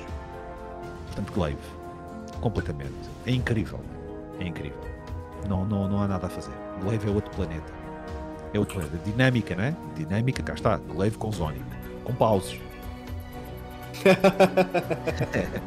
é uma dinâmica incrível. Portanto, Glaive para in-game leader. Depois para Lurker, mano, Lurker só existe um no mundo que é o Hobbs. Epá, desculpem lá, é outro planeta. Esqueçam, é uma coisa espetacular de se ver. É incrível, epá, não, não, não tem outro nome, é um extraterrestre. É o mesmo que vês o Messi ou o Cristiano Ronaldo a jogar a bola, epá, não dá. Eles dizem, epá, não, é outro planeta. ok? Portanto, Hobbs como Lurker, não há dúvida, e como âncora. Depois, precisamos de dois rifles para pegar no jogo. Eu vou Religião, tem que ser. Religião, tem que ser. E eletrónica. Yeah. Vou eletrónica e lixo. Portanto, aí os meus cinco. Esse time ganha Major, ou Zorro? Aí ganha, ganha, mas de certeza absoluta que ganha meio. já viste o que é que era esta equipa, meu? O Glaive a dar calls, vá, com o Zonic no banco, né? Do, como coach. Tens o Simple como main sniper. Robs como, como âncora a defender um bomb site sozinho e como lurker. E depois elige e eletrónico. Pá, podes, tu, tu podes me perguntar se podes fazer uma equipa tão forte com 5 jogadores sem ser estes. Se calhar podes. Entendes? Vais buscar um Zaiwu, vais buscar um Dupri, vais buscar um Magisk, né? vais buscar um Nico, Playmaf. um Playmaf, exatamente. Entendem? Podes fazer uma equipa tão forte como esta sem estes 5. Só se existissem as duas é que eram as finais todas iguais. as finais eram todas iguais, era uma seca. Era uma seca, né? não, não íamos ter uma Katowice com Virtus Pro contra Gambit de certeza absoluta. O meu amigo Nafani não tinha mexer. O Nafani é um espetáculo. Vem, mas o Nafani não mata. Opa, mas contra aqueles não dá para matar, malta. Vocês também têm que ter desconto, né? o Nafani vai matar o Rob. Só vou entrar aqui e vou mandar um single no Rob. Está bem, está bem. Tentas uma vez, pedes pause e dizes, pessoal, precisamos de uma tática diferente. Precisamos de uma tática eu acho que isto não vai resultar, mano. Quando a gente parar de tentar isto, o jogo já acabou. Portanto, vamos já mudar isto já a seguir. Epá, é, é, yeah. Portanto, dava para fazer, yeah, dá, para fazer, dá para fazer dois super line-ups com jogadores daqueles mesmo do, do, da, do- do- da cereja no topo do bolo, mesmo aqueles incríveis. Dá para fazer dois, yeah, dá para fazer dois. Mas se calhar, mas os, os meus primeiros cinco são os meus primeiros cinco, não são os segundos. Para mim, os meus primeiros Sim. Gosto muito. Pá, eu sou grande fã do Elis, mano. Eu adoro o Elis, adoro. Adoro vê-lo a jogar. Quem é, que, quem é que é um rifler que não gosta de ver o Elijah jogar. É impossível. É impossível. Um sniper que não gosta de o ver a jogar, eu percebo.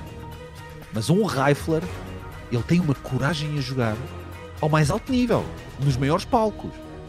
Epá, é. Adoro, sou grande fã mesmo deles. E ele estar agora a jogar com o Holland é top, né? É top, para mim eu gosto muito. Mais perguntas? E a outra pergunta, vai lá, Confio. É do Vinícius. Acha que a Liquid tem chance de ganhar um Major com o Fallen? Claro que tem chances de ganhar um Major. Claro que tem chances. O Liquid tem uma equipa brutal. A minha, o meu, eh, primeiro temos que perceber o que é que temos no Liquid, certo? Tem, temos o NAF no seu rol atual. O NAF foi durante muito tempo main sniper, desde que o Nitro saiu, e o NAF não é um main sniper. Não é que o NAF, NAF seja mau como main sniper, ou como uma das AWPs, porque o Stewie também pegava. O problema é que o NAF é muito melhor a fazer de NAF. Né? E o NAF agora faz o trabalho que o Twist se fazia. Que é o trabalho que ele gosta de fazer. Portanto, tens o NAF, que é um star player brutalíssimo, ao mais alto nível mundial, um, no rol que é ideal para ele. Depois tens o Elis. Ok? Elis é muito simples. para ganhares um jogo, tens que ganhar 16 rondas, certo? Pronto, a não ser que aquilo vá ao overtime. Mano, com o Elis, tu pelo menos 5, ele, ele descasca-te sozinho. Só precisas de ganhar 11. Entendes? aquilo, aquilo já sabe como é que é. 5, ele descasca-te. E para ganhar essas 5 vai enterrar uma, pai. Portanto, o rácio é mesmo assustador. É mesmo assustador do Elige. É um problema. Quanto mais LAN for, melhor para o Elige. Quanto mais público houver, melhor para o Elige. Portanto, não há dúvidas da qualidade que tem ao mais alto nível, etc. Depois tens o Grim, que é um talento. Os talentos fazem falta nas equipas, etc, etc. Tens o Stu e tens o Fallen. Fallen é um engame leader com provas dadas e é um sniper de alto gabarito, com um playbook incrível. Um jogador que, quer queiramos, quer não, joga muito bem para a equipa, faz os jogadores que estão à frente dele jogar melhor, uh, uh, avisa bem a equipa. É um jogador com muita com muita percepção daquilo que serão os problemas nos próximos momentos do jogo, e isso é fundamental. Portanto, é um jogador que avisa a equipa, não é? daquilo que a equipa precisa para, para, para se cuidar, para não se deixar uh, apanhar desprevenida. Portanto, acho que aí não há dúvida. E, e, a qualidade que tem como main sniper, se a equipa estiver oleada, Fallen solta-se. E quando Fallen se solta, é um perigo, não é? Vai descascar jogos sozinho. Está tão pouco Sim. tempo a dar calls e já descascou os jogos sozinho, mais do que um. A jogar pelas pelos Liquid. Um, minha, o meu grande problema é a dinâmica entre Stewie e Grim. Porque, na minha opinião, Stewie não é um jogador consistente o suficiente para ter o rol que tem. Uh, e para encontrar consciência, uh, consistência, devia aparecer um bocadinho mais tarde nas rondas. Portanto, em vez de, ter, de meter o Grim a jogar atrás dele, devia jogar ele atrás do Grim. Porque o Grim é mais forte do que ele aos dias de hoje em termos de mecânicas. Uh, acho que isso não, não há grandes dúvidas. Vocês já viram um e o outro. o Grim é mais forte que o Stewie na atualidade, a disparar e a mexer-se. Um, e é para isso que serve o jogador o, jogador, o talento, né? E com o Stu ia proteger o Grim, eu acho que o Grim ia jogar melhor, ia ter as costas quentes, portanto, ia carregar mais, e o Stu ia ter impacto um bocadinho mais late round, mas com outro tipo de consistência, com outro tipo de números e com outro tipo depois de experiência para fechar as rondas, etc.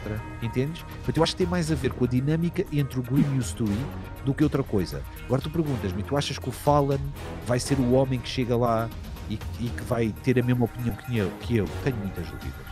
Tenho muitas dúvidas. é verdade, o Stewie quer fazer aquilo que ele está a fazer. Entendes? Quer continuar a fazer aquilo que ele está a fazer, mas o Stewie já não é aquele miúdo da FPL ou da EZEI ou não sei o quê, que passa as smokes, etc. Esse tempo já foi, isso já foi há algum tempo. Parece que foi ontem, mas já passaram uns anos. E os jogadores têm que se adaptar, têm que crescer. A minha, a, o meu problema está ali, entendes? O meu problema está entre esses dois jogadores. Uh, e eu gosto bastante do Stewie, gosto bastante do Green, mas gosto mais do Twist do que qualquer um desses dois. Portanto, gostava de deixar isso bem sublinhado. Uhum. Gosto mais do Twist do que do Green e do Stewie. Se calhar juntos. Por isso, se podem ganhar Major, podem. Acho que sim. Ganhar Major, quando eu digo Major, é um torneio de altíssimo nível. Alô, os, os Gambit acabaram de ganhar uh, um torneio de um milhão de dólares e os Liquid não podem. Alô? Claro que podem, claro que podem. E os Liquid chegaram ao top 4 e, e jogam juntos há um mês. Alô? Claro que podem. Preciso ter paciência, preciso ter paciência e deixá-los trabalhar e continuar a apoiar. Eu apoio, eu adoro-os, ok? Adoro-os. Já gostava, já gostava muito deles antes do Fallen, agora com o Fallen, é pá, uma maravilha. é uma maravilha. E agora os Phase, né? Phase agora com o Kerrigan também vai ser um espetáculo. Também vai ser um espetáculo. É, Zola, a gente até tinha mais pergunta aqui, mas que você foi respondendo é, durante o programa. Sem querer, você foi falando bastante coisa que muita gente estava com dúvida. É, antes de eu me despedir de você, eu vou passar para os recadinhos finais que a gente costuma é, colocar aqui. O primeiro deles é agradecer a Gamers Club pelo espaço, né? É, o Golfo, depois eu peço para te explicar direitinho o que é Gamers Club, até aqui ao vivo mesmo, para você entender um pouquinho, porque funciona quase como um celeiro de talento que a gente tem aqui no Brasil. É, mas agradecer a, a GC aqui pelo espaço. É, falar que a versão do programa em podcast vai estar no Spotify, no, nos outros, nas outras plataformas que a gente tem, a gente vai ter o programa todo aqui completo. E os clipes aqui dos melhores momentos que a gente vai separar do, do falando vão estar lá no, no YouTube, barra Gamers Club Media TV. É, e Golfo, antes de eu me despedir do Zorro, então, fala, é, apresenta para ele a GC também, não sei se ele conhece, mas é o grande celeiro de talentos brasileiros que a gente tem aqui. É, eu acho que conhece, né? E geralmente surge uma demo no Booking para ele dar uma olhada.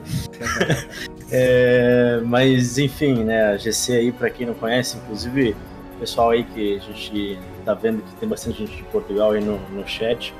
É, lá você também tem aulas com vários professores.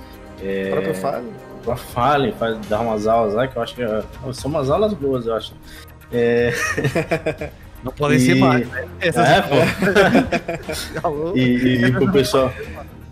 Pro pessoal do Brasil que também tem campeonatos, agora a reformação das ligas, então é só entrar lá, liga aberta, você pode jogar, pode chegar até na, na, na Série A lá, então é, bora encher as ligas aí para ter sempre grandes talentos aí no nosso cenário. Agradecer aí ao pessoal, né? O BNV e o Carbo, o Carbo sempre aí nos programas. E ao Zorlac aí, um grande abraço aí, obrigado por comparecer. É, eu dei essa ideia pro Carbone da gente fazer um programa com você e ainda bem que deu tudo Na certo. Na brincadeira, comprou brin... a ideia e é, fomos embora. E deu tudo é... certo aí, muito feliz por isso. É, pá, eu estava à espera, mano. Eu estava à espera, eu, agradecer, pá. Não estava à espera do convite. Eu sei que vocês nunca tinham feito com, com ninguém internacional. Lembra mais um primeiro internacional ser um português, né? E, e, ser eu é um bocado esquisito, estás a ver? Mas pronto, um, pá, fiquei bastante honrado pelo convite e obviamente tinha que aceitar. E é tal coisa, é uma coisa que eu não gosto de fazer muito. Acredita, mano. Porque também. Porque, primeiro porque eu falo todos os dias com a malta, mas é um ambiente diferente para mim. Pá, e uma pessoa também se arrepende das coisas que diz, né? Ficar tudo gravado e não sei o quê, né? Eu, eu, nós, eu, na minha profissão, vivo literalmente com uma espingarda apontada a mim, né? A câmera e o microfone. Se eu cometer um erro, etc., né? Eu que vivo literalmente da boa vontade das pessoas que me apoiam. É...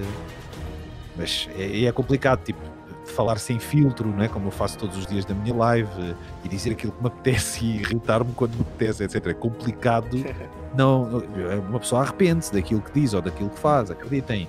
Uh, porque às vezes uma pessoa, estou a jogar, minha nossa senhora, o gajo passa-se da cabeça. É óbvio, é óbvio. mas agradecer, obviamente, o convite, pá, foi um prazer, né? E agradecer também tenho que, tenho que o dizer em especial, porque acho que já falei da comunidade portuguesa o suficiente, também agradecer todo o apoio que, que, que vou recebendo do pessoal do Brasil, tanto em visitas no canal do YouTube, uh, dúvidas, pedidos acerca de demos, uh, presenças no chat da Twitch, uh, subs, que eu tenho alguns subscritores também brasileiros, doações. Eu sei que o pessoal também vai seguindo, também vai tentando utilizar o canal para aprender e para se divertirem um bocadinho. Infelizmente não são muitos, né? não dá para não dá para estar ali no meio de mata de gente com o qual vocês possam jogar, né? porque pronto, a discrepância, vocês não podem jogar com jogadores portugueses. As zonas são tão diferentes, o ping torna isso insustentável. Sim. Mas não há dúvida não é? que vocês também no Brasil têm mais do que veículos suficientes para se conhecerem uns aos outros e para treinarem uns aos outros e para aprenderem e tudo mais. Vocês não se podem queixar. O pessoal do Brasil não há desculpas. Não há desculpas. Eu digo muito sempre nas DMs dos brasileiros, vocês não têm desculpas. Pessoal ah, é o meu sonho, não sei o quê. Está calado. Joga, treina, melhora, conhece malta, aprende e siga. E siga. Porque a verdade é que também há muito espaço para o talento brasileiro. E há muito talento brasileiro, sempre houve. Aliás, a zona do Brasil tem uma história de talento, né? O talento brasileiro nunca faltou, nunca foi esse o problema. Mas esperar para ver. É esperar para ver e, pá, e pronto, obviamente também agradecer ao pessoal do lado lá do Atlântico, pá, que, que, que quer queremos, quer não, dá sempre muita força, mano. E as palavras também, atenção, porque o pessoal apoia bué, também por palavras, e as palavras não caem em ouvidos mocos, quer queiramos, quer não. Eu não ligo muito aos haters e ao pessoal estúpido, uh, mas as críticas construtivas e as palavras de apoio ligo sempre. Porque o meu objetivo é fazer a diferença na vida das pessoas. Seja numa coisa simples, como é entreter e dar uma gargalhada a uma pessoa, não é? Seja numa coisa mais complexa, de fazer um bocado mais companhia, ou pronto, há, há coisas mais importantes, não, não, não, vou especificar, não é? porque muitas delas também são mais privadas, não é? As pessoas que me conhecem sabem que eu tenho os subs todos nos friends, etc. Portanto, há, há muita coisa que se passa fora do ambiente uh, público da live. Uh, e pá, deixar um abraço a todos, mano. E muito obrigado pelo convite. Pá. Eu disse-vos que isto ia demorar. Disse ou não disse? Mas, mas a gente que agradece lá, que a gente gosta muito de bater esse papo. A gente espera que você tenha gostado também. Acho que a gente conseguiu deixar um, um trazer um clima legal para cá. Tem meus violões aqui também. Se um dia o destino unir a gente, a gente traz a sua, seu talento musical. Te apresenta umas músicas do Brasil, você me apresenta umas de Portugal e a gente faz um, um, okay, um bem bolado, bem legal. Acho que a gente não conhece músicas do Brasil. Qualquer, claro que sim. Músicas do, de Portugal também tens, tens algumas coisas engraçadas, ok? Esfado, esfado. Ah, sim, também, também. Vai ouvir É na Pá 2000, pá. É Pá 2000, vais te... lembras, lembras dos vossos mamonas assassinas? Uh -huh, uh -huh. É na Pá 2000 são os, são os nossos. Os uh, portugueses. É, mas, mas ainda mais estúpido. Ainda mais... não, temos, temos boa música e vocês também. Bem, vocês não têm boa música, vocês têm muito boa música. E sabem que a música brasileira diz muito. Porque a minha mãe é fã de música brasileira, então eu cresci. É mesmo? Ah, legal. Brasileira. É, a minha mãe tem. Bem, MPB, isso tudo. Opa, não, pá, uh, a minha mãe é tipo Caetano Veloso, Maria Betânia. Maria Betânia é uma paixão. Nem Mato Grosso é outra paixão. Estão a ver? A minha mãe é velha, né? Se eu estou velho, A velha está quase podre já. Uh, e Mato Grosso, então, é uma loucura. A minha mãe adora mesmo, adora. Mas Excelente, é, bom. Tom Jobim, não sei o quê, pá, é muita coisa. Ela tem, é, ela tem é, aquilo é uma coleção de música brasileira. Tá Portanto, claro que sim, mano. Não vinhas cá mostrar nada. Já. Aqui, aqui, boa música. Ah, legal, legal, legal. Obrigado, Tá,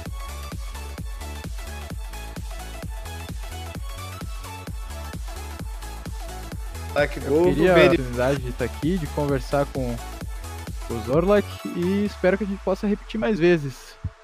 Ah, tanto a minha presença quanto a do no primeiro estrangeiro a comparecer no programa. Sou tipo o Júnior, né? Sou tipo o Júnior. tipo a diferença é que a gente fala mais ou menos o mesmo idioma. É verdade. eu, Lucas, e boa sorte, né? Mais um, um analista, mano boa sorte no trabalho, ok? E acredita, há muita gente que gosta e que segue o trabalho da análise e que usa o trabalho da análise para desfrutar mais do jogo, né? É, é, é, fundamental, nós vendemos o jogo, o analista vende o verdadeiro jogo. Né? Portanto, é pá, mais um colega, pá, não, é bem uma, não é bem a minha profissão, é mais o meu extra, não é? Mas é uma coisa que eu faço com muito prazer, mano. É uma coisa que eu gosto de fazer e que acho que é muito útil. Por isso, muita sorte, pá, a trabalhar em para a É isso. é isso, é isso, Zorlak. Obrigado, obrigado, Zorlak, Golfo, BNV. Obrigado a você que esteve aqui com a gente essa, essas 2 horas e 45 minutos de conversa aí, que para mim passou muito rápido. É, a gente ama falar sobre isso aqui. Então, pessoal, excelente noite, excelente quinta-feira. É, que sexta, sábado e domingo seja tão bom quanto foi hoje. Fique em casa, período difícil, mas que a gente vai esperar. Então, abraço, boa noite e até logo. Tchau, tchau. Tchau, tchau.